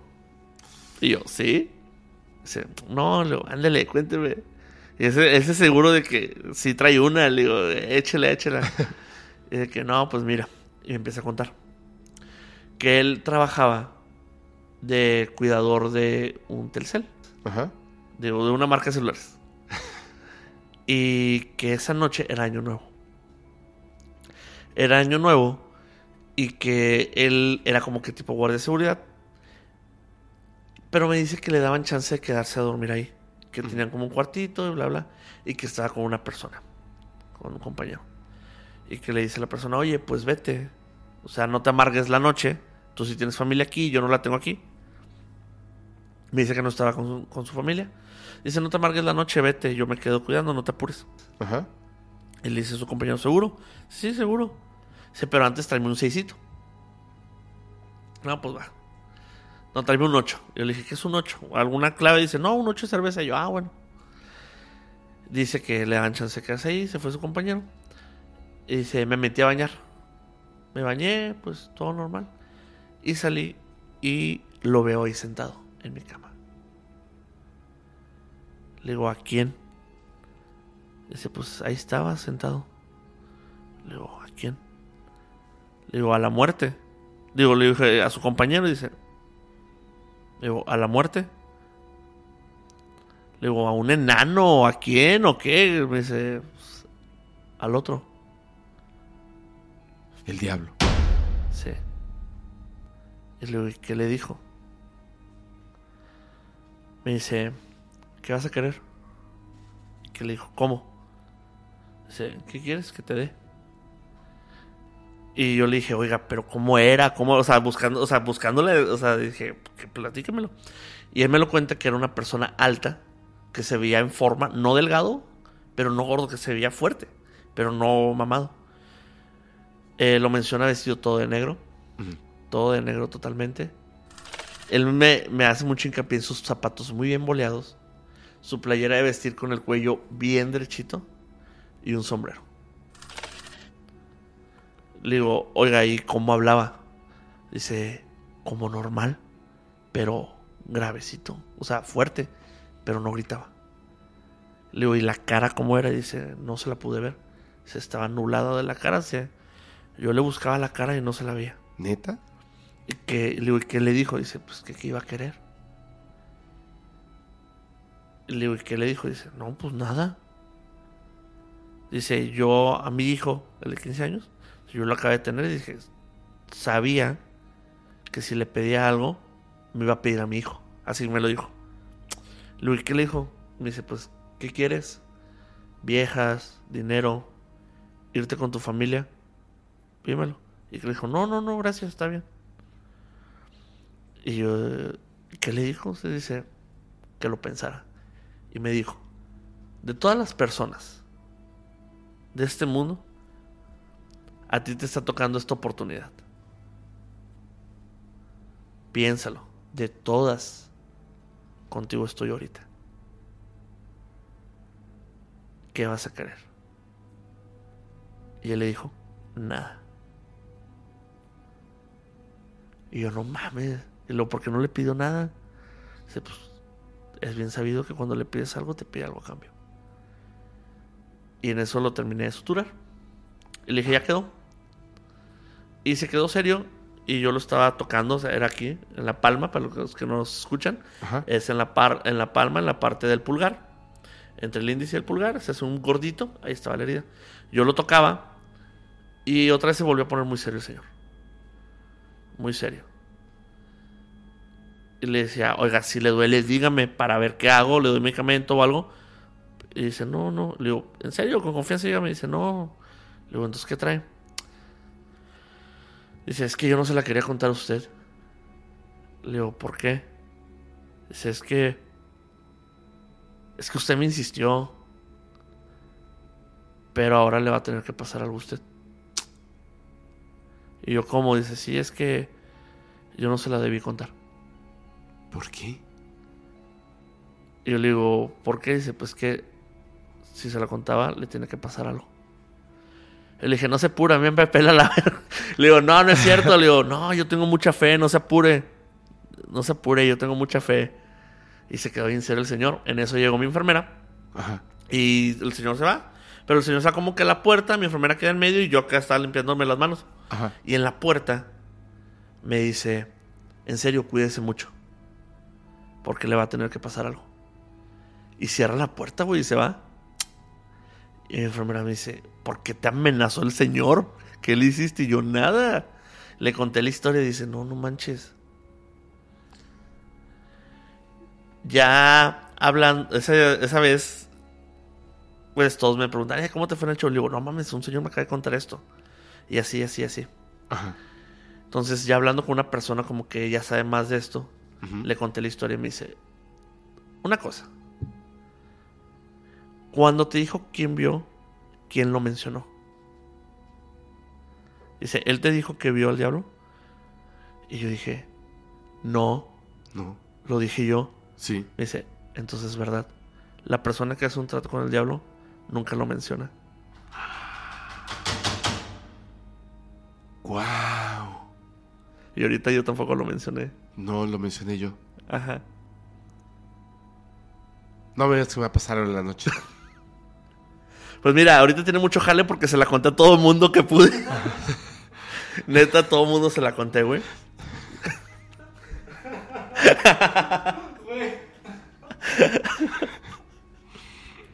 ¿Quieres un, un plot? El, Pero, se- el pero ¿neta señor, sí te pasó eso? el señor, Ajá. ya no lo vi, güey. Ya no volvió a la fábrica. Lo fui a buscar Ajá. para decirle, oye, ¿puedo contar la historia? Ya no volvió, ya no lo vi. ¿De verdad? ¿De verdad? Ahora, después, en una noche de, de comedia paranormal, fuimos a. Fui con el señor Luis Martínez a Carl Jr. Ajá. antes de grabar el programa. Me chingó una, una Diablo de Carl Jr., la grandota Ajá. magnífica. No. Estaba. eh, lo grabamos muy noche, vemos videos de miedo. Ajá. Ese, pues, digamos que la producción le gusta quemarle las patas al diablo. Ajá. Entonces me dio como que el hornazo. Entonces esa noche yo me sentía que me fui de- del show mm, como cuatro días después de esto. De que me fui del show. Este, me fui del, del- del programa. Yo ya iba como que con, con mal del puerco, el hornazo, era muy noche. Estaba manejando. Entonces, en- iba a una avenida muy grande. Y yo sentía en el retrovisor vi que algo me. O sea, ¿qué pasó? Algo. Dije, ah, ahorita me rebasa. Y dije, ah, chinga, no me rebasó. Entonces yo volví a, a ver el retrovisor. Y veía otra vez como que algo pasaba, ¿no? Y no me rebasaba. Y dije, "Ah, chinga, no me rebasó nadie. Entonces me quedo viendo al retrovisor y veo un sombrero Ajá. en el asiento de atrás. No manches. Y en mi lógica fue de que no, güey, nada más vienes bien mal, es bien noche, ¿sabes? te estás sugestionando. Y me dije a mí mismo, voltea a ver para que veas que no es nada.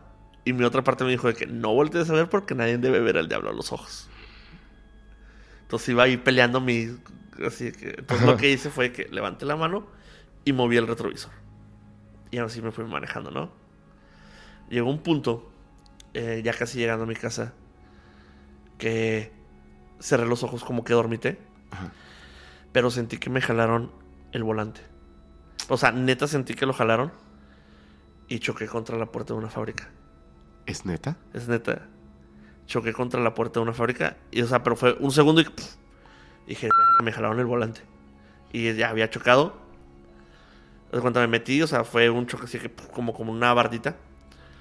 Y dije, "Verga, güey. Agarré agua, me eché y de que estoy. Dormité. Fue lo que pasó, dormité. Me acomodé y me fui, güey. Al siguiente día voy a buscar a este señor. Y dice, no, vato, no regresó. Y te digo que como yo les había contado todos listo, dicen, güey, nada más vino a embrujarnos y se fue el vato. Wow. Y luego ese día me contó un chavo de que, eh, ¿para qué me cuentas? Soñé con el señor. y después como que fue a cobrar finiquito, no sé, ya lo volvió a ver. Y le dije, eh, no mames, ya me pasó. Me dice, sí, o sea, ya hablando más tranquilón, ya lo vi más tranquilo. Y me dice, ¿qué le pasó? Le dije, ah, pues esto. Y dice, no, pues ya, ya te libraste. Y yo, sí, ¿verdad? Y ya, se fue la historia. Ha llegado el momento en el que, por favor, así, esto no lo pueden escuchar niños ¿Cómo. ¿Cómo les dices a tus fans, güey? Eh, comunidad paranormal. O sea, la mini comunidad paranormal, váyanse a dormir. Así es, así es. Es momento que pase. La mini comunidad paranormal, por favor. Y, y primero va a aparecer como que, ¿what? Pero lo va a entender después. Va. Una mujer en Missouri de nombre Felicity. Y eh, en ese entonces tenía 35 años. Tenía 35 años. Nunca había tenido un novio. Nunca. Y por supuesto, pues obviamente no tenía hijos, no tenía familia. O sea, sí su familia, pero digamos no una que ella hubiese hecho. Y no tenía, digamos, como algo así que tú dijeras, uy, no, este, por esta razón de su infancia o algo. No, simplemente como que no pasó. No pasó y se había vuelto así, pues obviamente una persona súper eh, introvertida, pero tenía deseos de conocer a alguien. Y como pasaba el tiempo y cada vez con la edad, era como que iba a ser más difícil Claro. lograr esto. Eh, esta, esta señora, Felicity, donde vivía, más o menos cerca, había un café, que era un lugar al que ella le gustaba acudir. Pedía su café, tomaba un libro, se ponía a leer el libro y se tomaba su café, nadie la molestaba. Pues era como esa chica solitaria que siempre estaba ahí y fantaseaba con un montón de cosas mientras estaba ahí leyendo un libro, a lo mejor revisando cosas en su teléfono y se pasaba ahí dos, tres, cuatro horas tomando café, leyendo, sin que la molestara.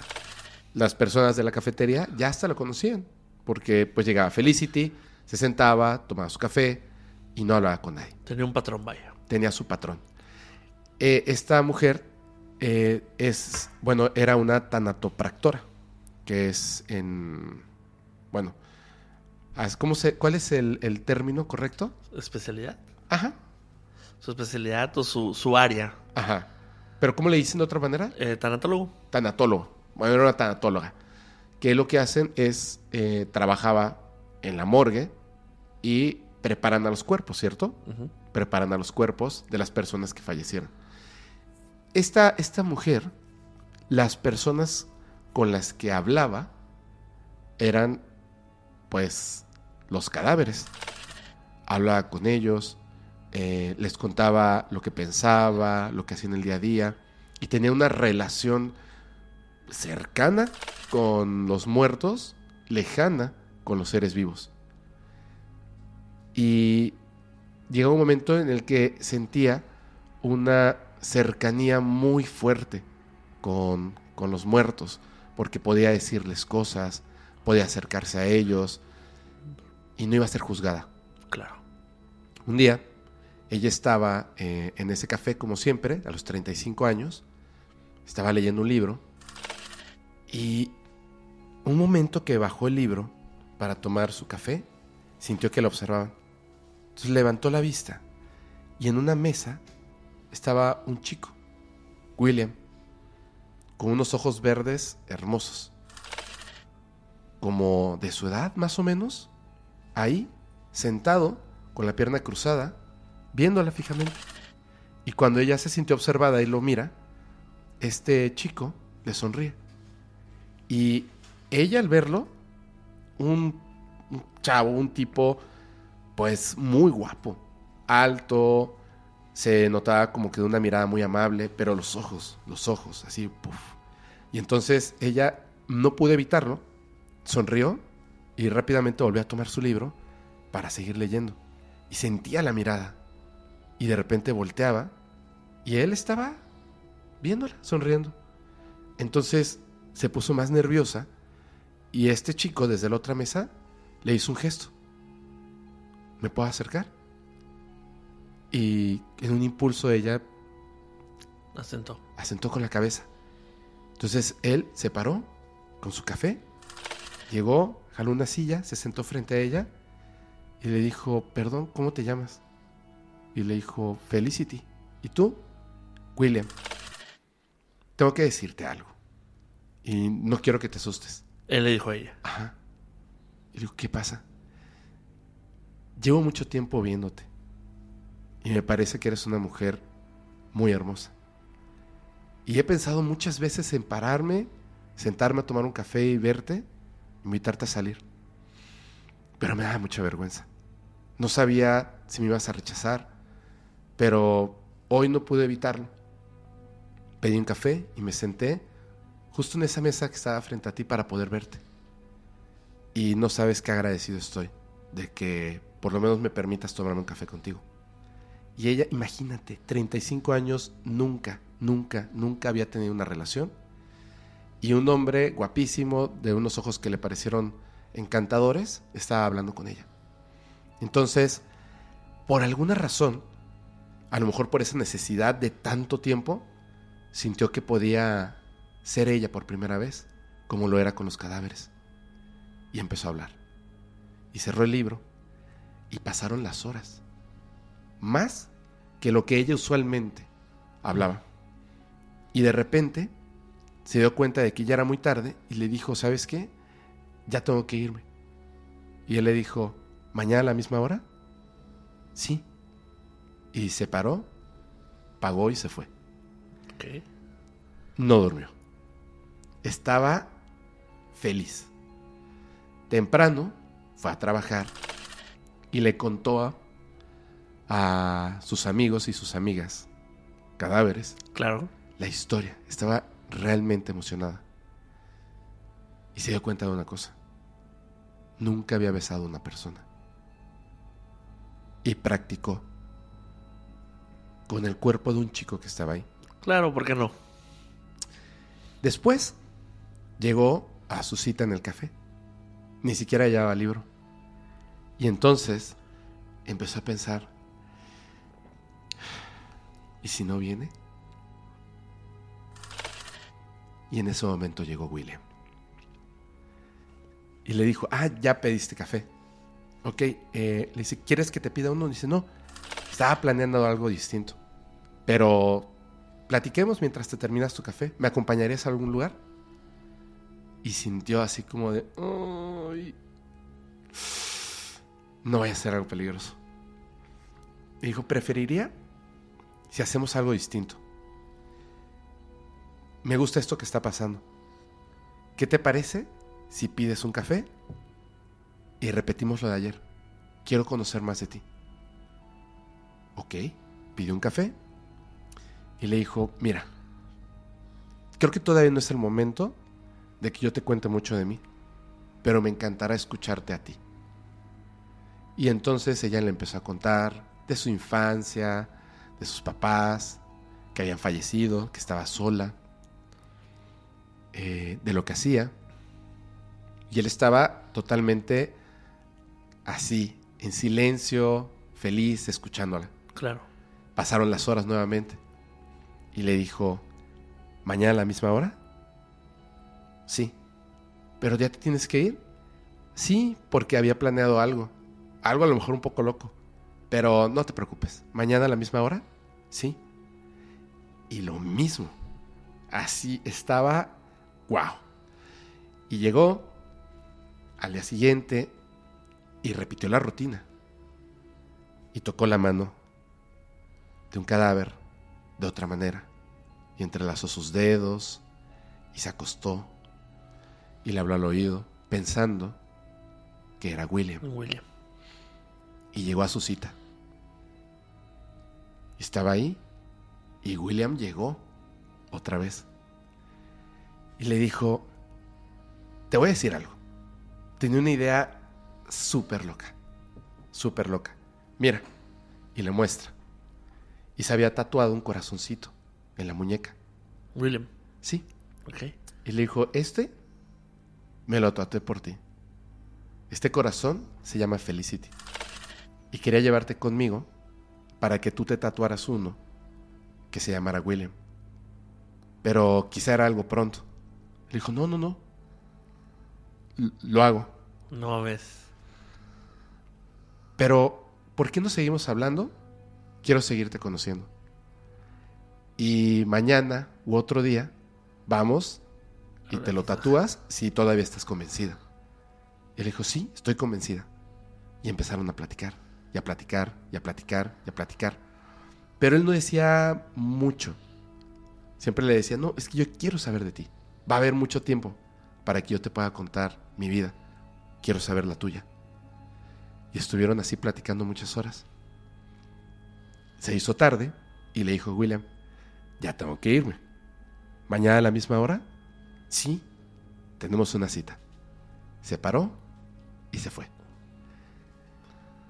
Se repitió lo mismo. Llegó por la tarde nuevamente al café. Se sentó, pidió su café, estaba muy feliz. Pero William no llegó. Y lo esperó, y lo esperó, y pasaron horas, y no llegó. Y se sintió súper mal. Fue algo que dije. A lo mejor no le gusta mi profesión.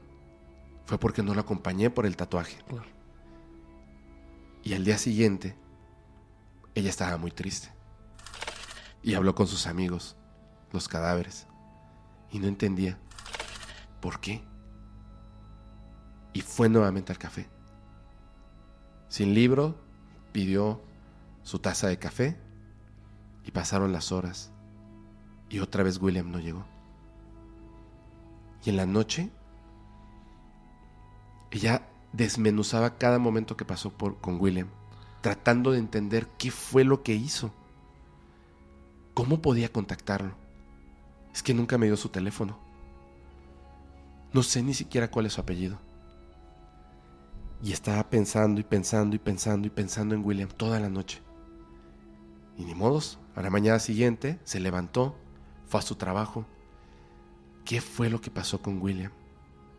Y lo descubrió. William se había quitado la vida.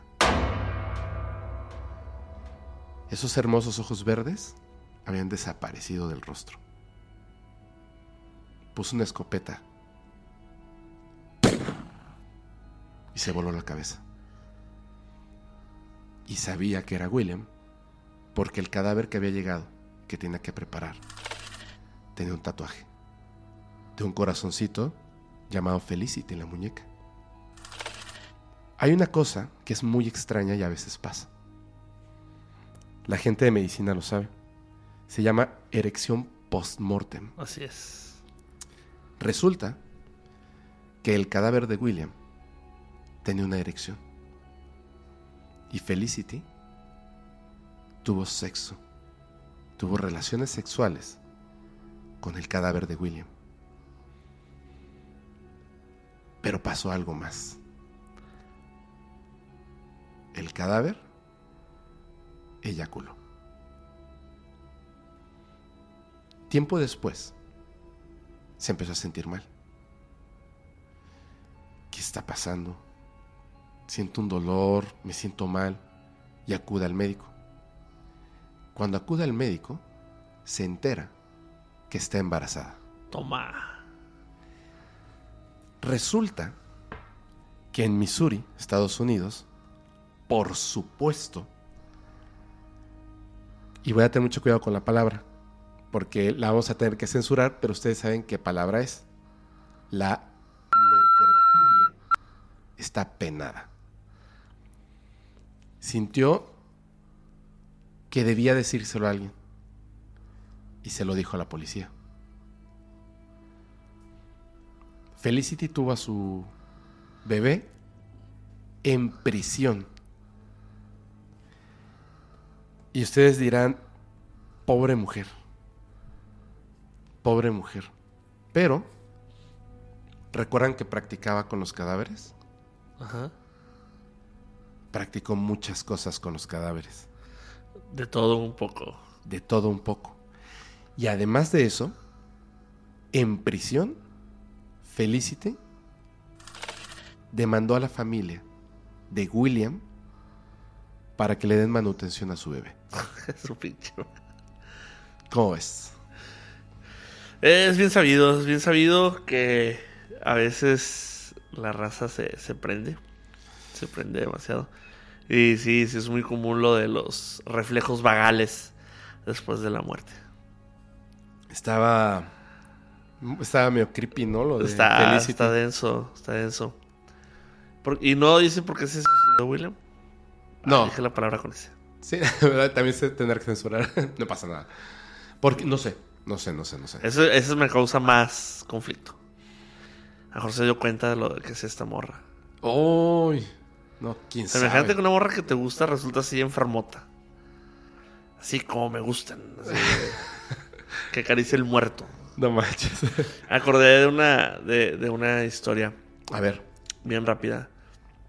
De... te lo voy a contar rápido para... No, no, no, a- no, no, no, normal. Es de, es de un chavo Ajá. que decide estudiar este para ser este preparador de muertos. Ajá. Eh, no por nada, ya es que mucha gente piensa que todos los que eligen esto como profesión y no como nada más un lapso, cuando tú estudias este, algo relacionado con medicina, a veces te piden pasar por todas las áreas, que sepas poquito de todo, ¿no? Ajá. De geriatría, pediatría, de, de todo un poquito. Y ya después te, te vayas a, a tu especialidad. Hay mucho tabú, ¿no? De que, que, es- que- que escoges ciertas especialidades porque eh, tienes algún problema, ¿no? Y trabajar con cadáveres es una de esas profesiones tabú, ¿no? Ajá. Entonces había una persona que lo escogió porque, no sé, si era más fácil, era menos tiempo o tal cual. Entonces cuenta la historia de, este, de esta persona que se empezó a dedicar a esto, Ajá. no por nada, nada más. eh, él era un trabajo que lo veía como trabajo tal cual. Ok. Pero eh, también tenía como estos prejuicios de la gente que escogía estas profesiones. En una ocasión conoció a otra persona que se dedicaba a lo mismo Ajá. y muy guapa. Le gustó mucho. Y cada rato quería acercarse a ella. Pero pues era muy tímido, cualquier cosa. Entonces todos los días la veía. Que estaba haciendo su jale, la veía. Trabajando con los cuerpos. Hay una cosa muy común de gente que trabaja con cadáveres. Ajá. Es de que no dejan de tratarlos como humanos. Ok. ¿Qué es esto? Que les hablan. Que de hecho ahorita vamos a hablar de eso. Eh, les hablan, los tratan bien, como si estuvieran vivos. A pesar de que no sienten, los mueven con mucha delicadeza, los acomodan, sobre todo si los vas a preparar para. Entonces, este. Esta persona se le quería acercar Ajá. a ella. Pero una vez que se le iba a acercar, vio algo que no le agradó. Y era que les hablaba. Ajá. ¿Ok? Él traía sus audífonos, pero un día para acercarse a ella, vio que estaba hablando y los apagó y se acercó y se dio cuenta que les hablaba. Ajá. De que, ay, mira cómo estás, cómo te dejaron, pero no, te vamos a dejar bien, no sé qué. Y decía, qué pedo, no, o sea, no, no, mejor no. Como que se le hizo raro, ¿no? Sí, se le hizo muy raro, entonces, pero le seguía gustando. Ajá. Entonces seguía practicando esto de apagar sus audífonos. Y entonces, un día poniendo atención, se da cuenta no solo que les hablaba, Ajá.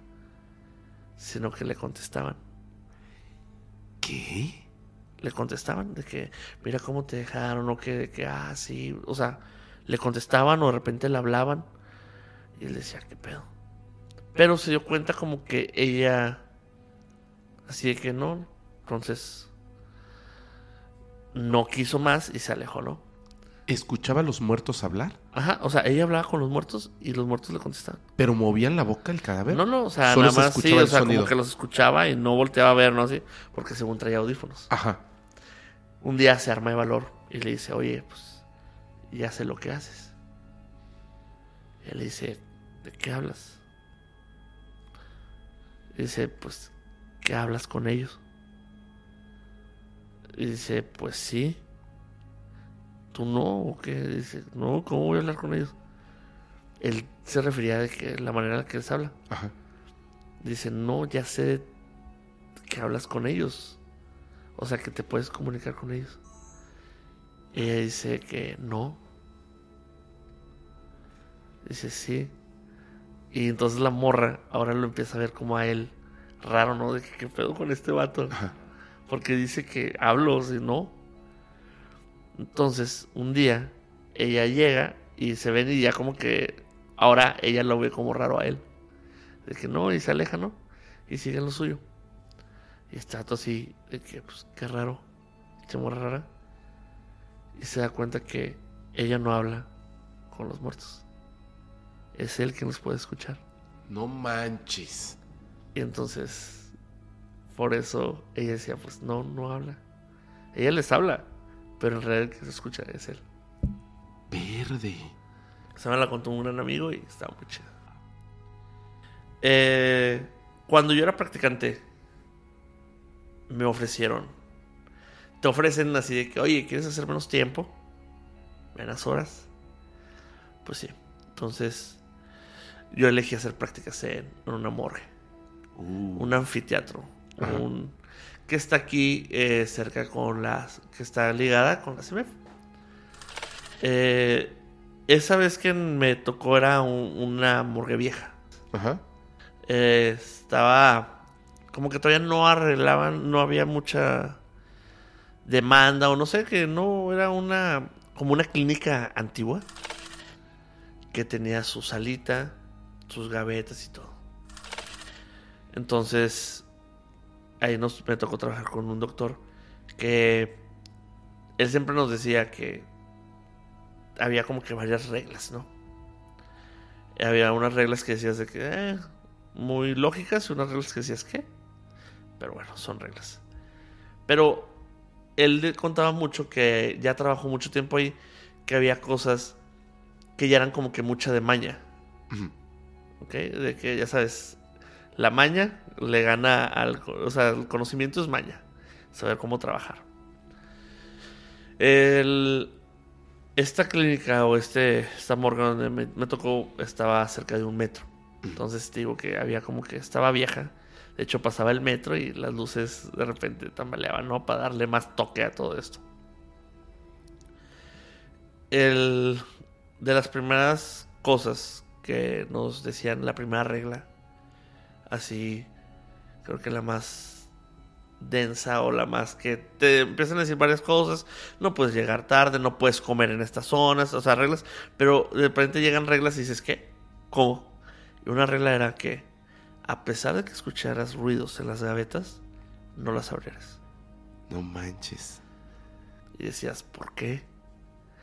Y te explicaban la manera más lógica de que no, pues sabes qué, los cuerpos tienen reflejos vagales. Ajá. Y de repente puedes escuchar como que truenan o se mueven y se escucha. Entonces, si tú abres rápido, puede, y no está bien puesto, puedes abrir y se te va a caer. Mm. Entonces, esa era la, una de las reglas. Ajá.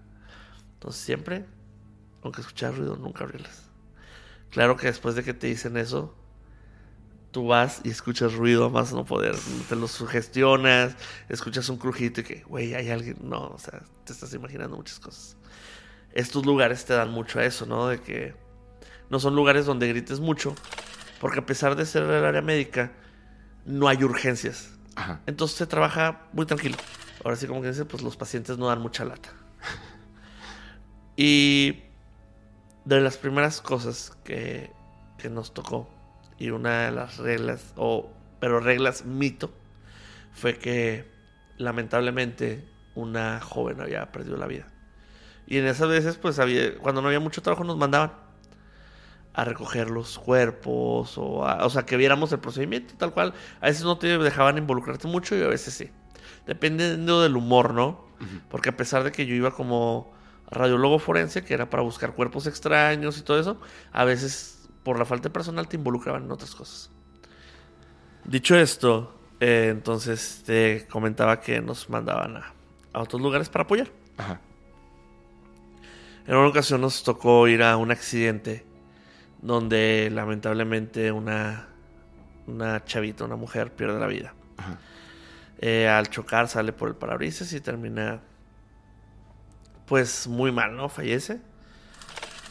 Eh, entre las cosas que, que resaltan del, del accidente es de que pues iba a exceso de velocidad, bebidas alcohólicas, así Uf. como que traía problemillas y su solución fue salir así, ¿no? Ajá. Y terminó muy mal, güey. De hecho, o sea, los brazos, todo mal. Uf. La llevan a acá. Y nos enseñan así como que los procedimientos literales que tienes que enderezar el cuerpo. Uh. Entonces, si es así enderezar a... Entonces tú escuchas como cruje, ¿no? De que... Es enderezarlas de una muy mala forma. Entonces, lo que hay que hacer es preparar el cuerpo, ¿no? Cuando la están preparando, güey, la, la persona tiene un semblante muy tétrico, güey, al punto de que tenía como una sonrisa y abría los ojos. ¿Abría los O ojos? sea, se los tenía abiertos, Ah. entonces los cerrabas y los volvía a abrir.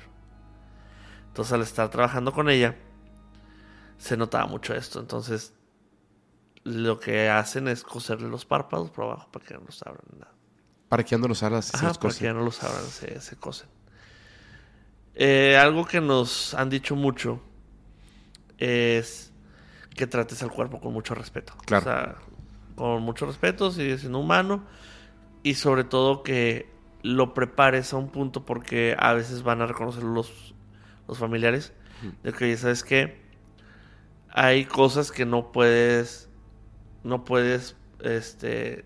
Iba a decir la palabra con V. Pero, Ajá. o sea, que no puedes perpetrar demasiado porque es investigación. Ajá. Pero pues lo que puedas, arréglalo ya que va a venir su familia. Y pues tratarles de dar la última buena impresión, ¿no? O sea, tú puedes hacer eso por ellos. Ajá. Entonces me acuerdo que estábamos ahí arreglando. No tal cual como para un funeral, pero o sea, de que para el reconocimiento lo mejor posible. Ajá. Entonces me acuerdo que el cadáver estaba sudando. Uy. Entonces ya le habíamos acomodado el pelo, lo habíamos tapado, le habíamos destapado la cara. Tapado el cuerpo y destapado la cara. Y me acuerdo que iba a acercarme a quitarle el sudor por lo que me habían dicho. Ajá. Y ahí fue donde nos dio uno de esos reglas o consejos este doctor. Y es, nunca le limpies el sudor a un cadáver. ¿Por qué? Porque existe el mito que es cuando se quieren llevar a alguien.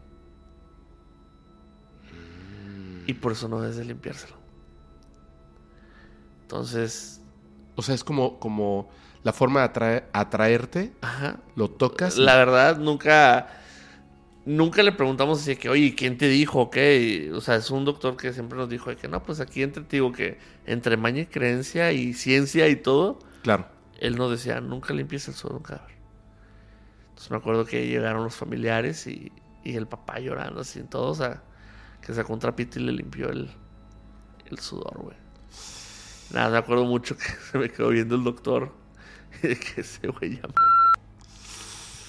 No sabemos cómo, Ajá. ni nada, ni investigamos después, pero pues es algo que nos dijeron y es algo como que dices, es una creencia que me pasaron a mí, Ajá. no lo he hecho y yo se las paso a ustedes al costo.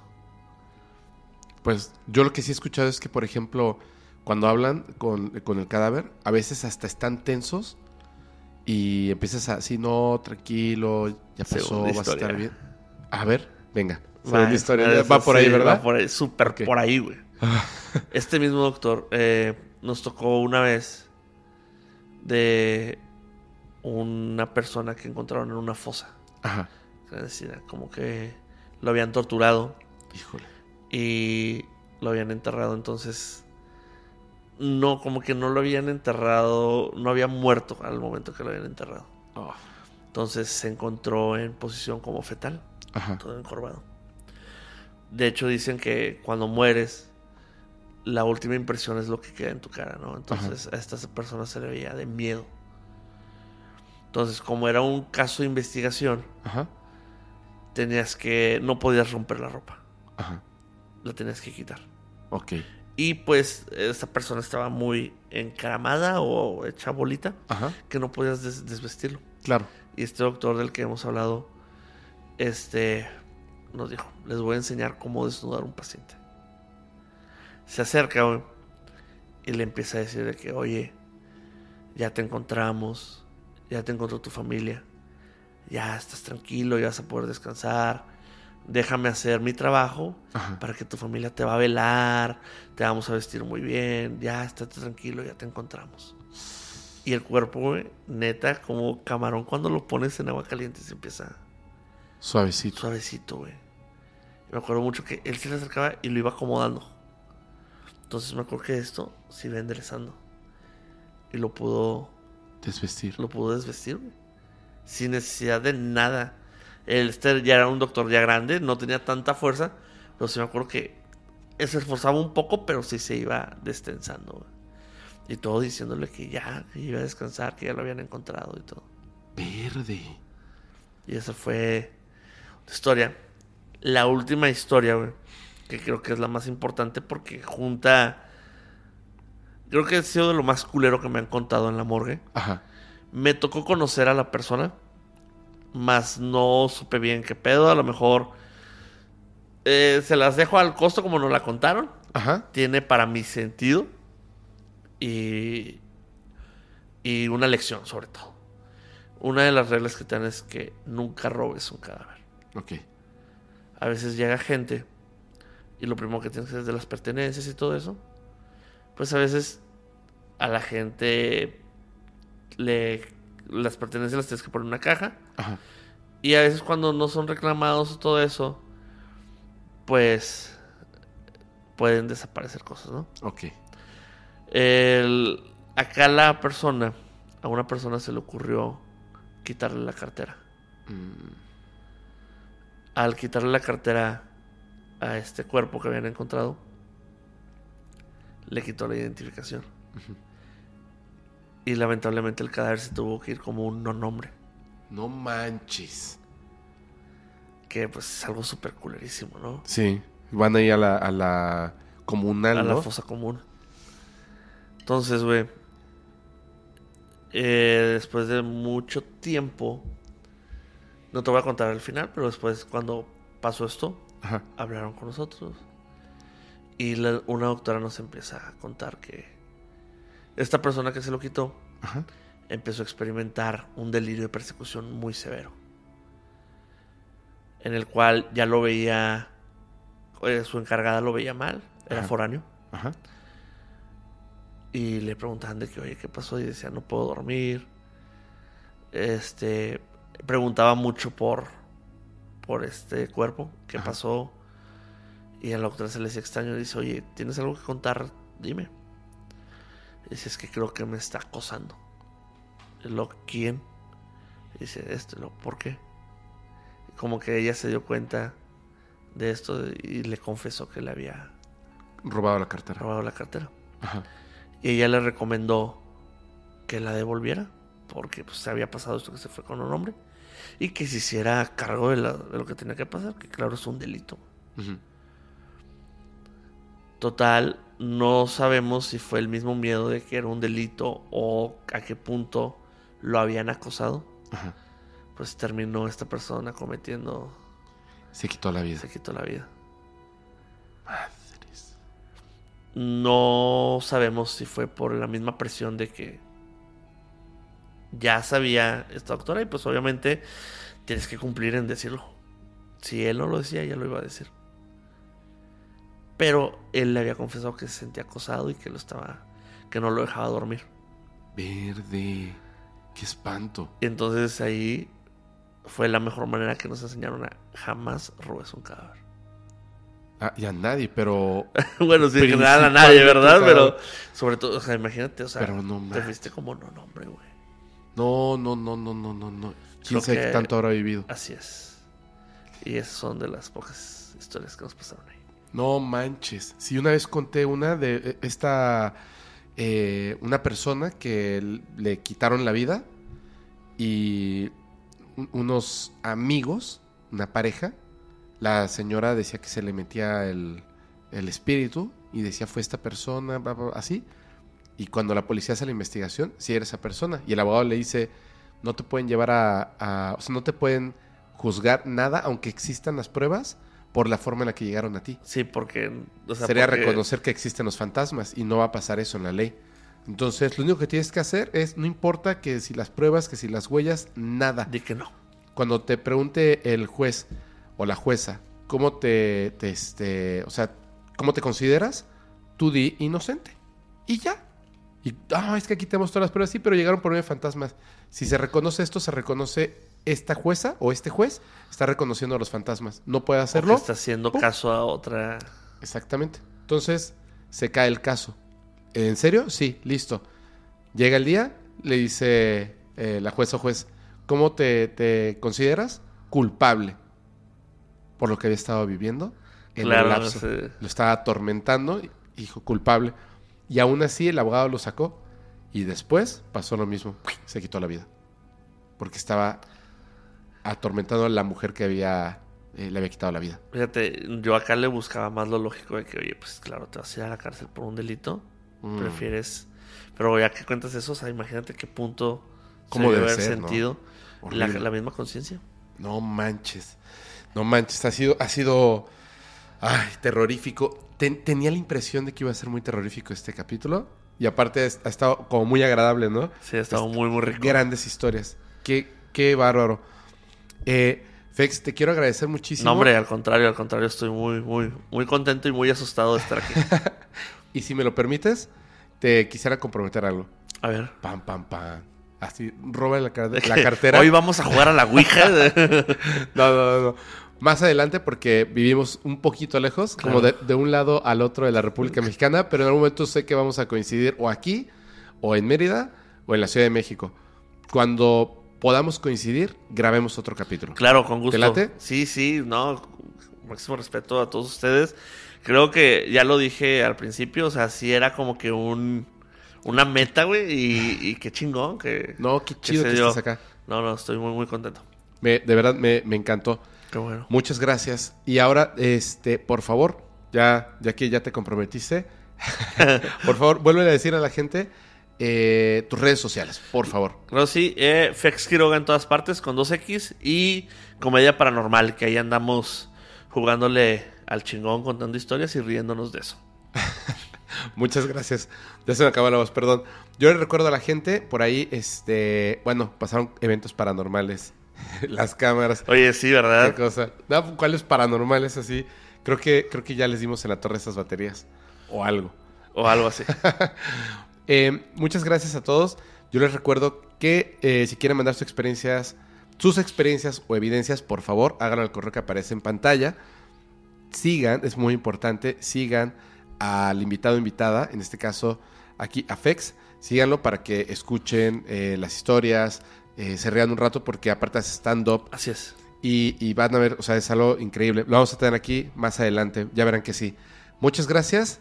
No, ustedes. Y yo me despido como siempre, pidiéndoles por favor que compartan y dejen su poderoso like, pero con la frase de siempre, les recuerdo que los capítulos del podcast paranormal se disfrutan mucho mejor si los escuchas mientras conduces en una oscura y terrorífica carretera y no tienes a nadie a quien abrazar.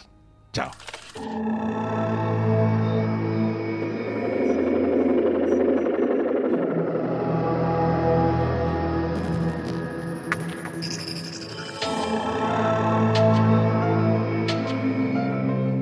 ¿Estás listo para convertir tus mejores ideas en un negocio en línea exitoso? Te presentamos Shopify.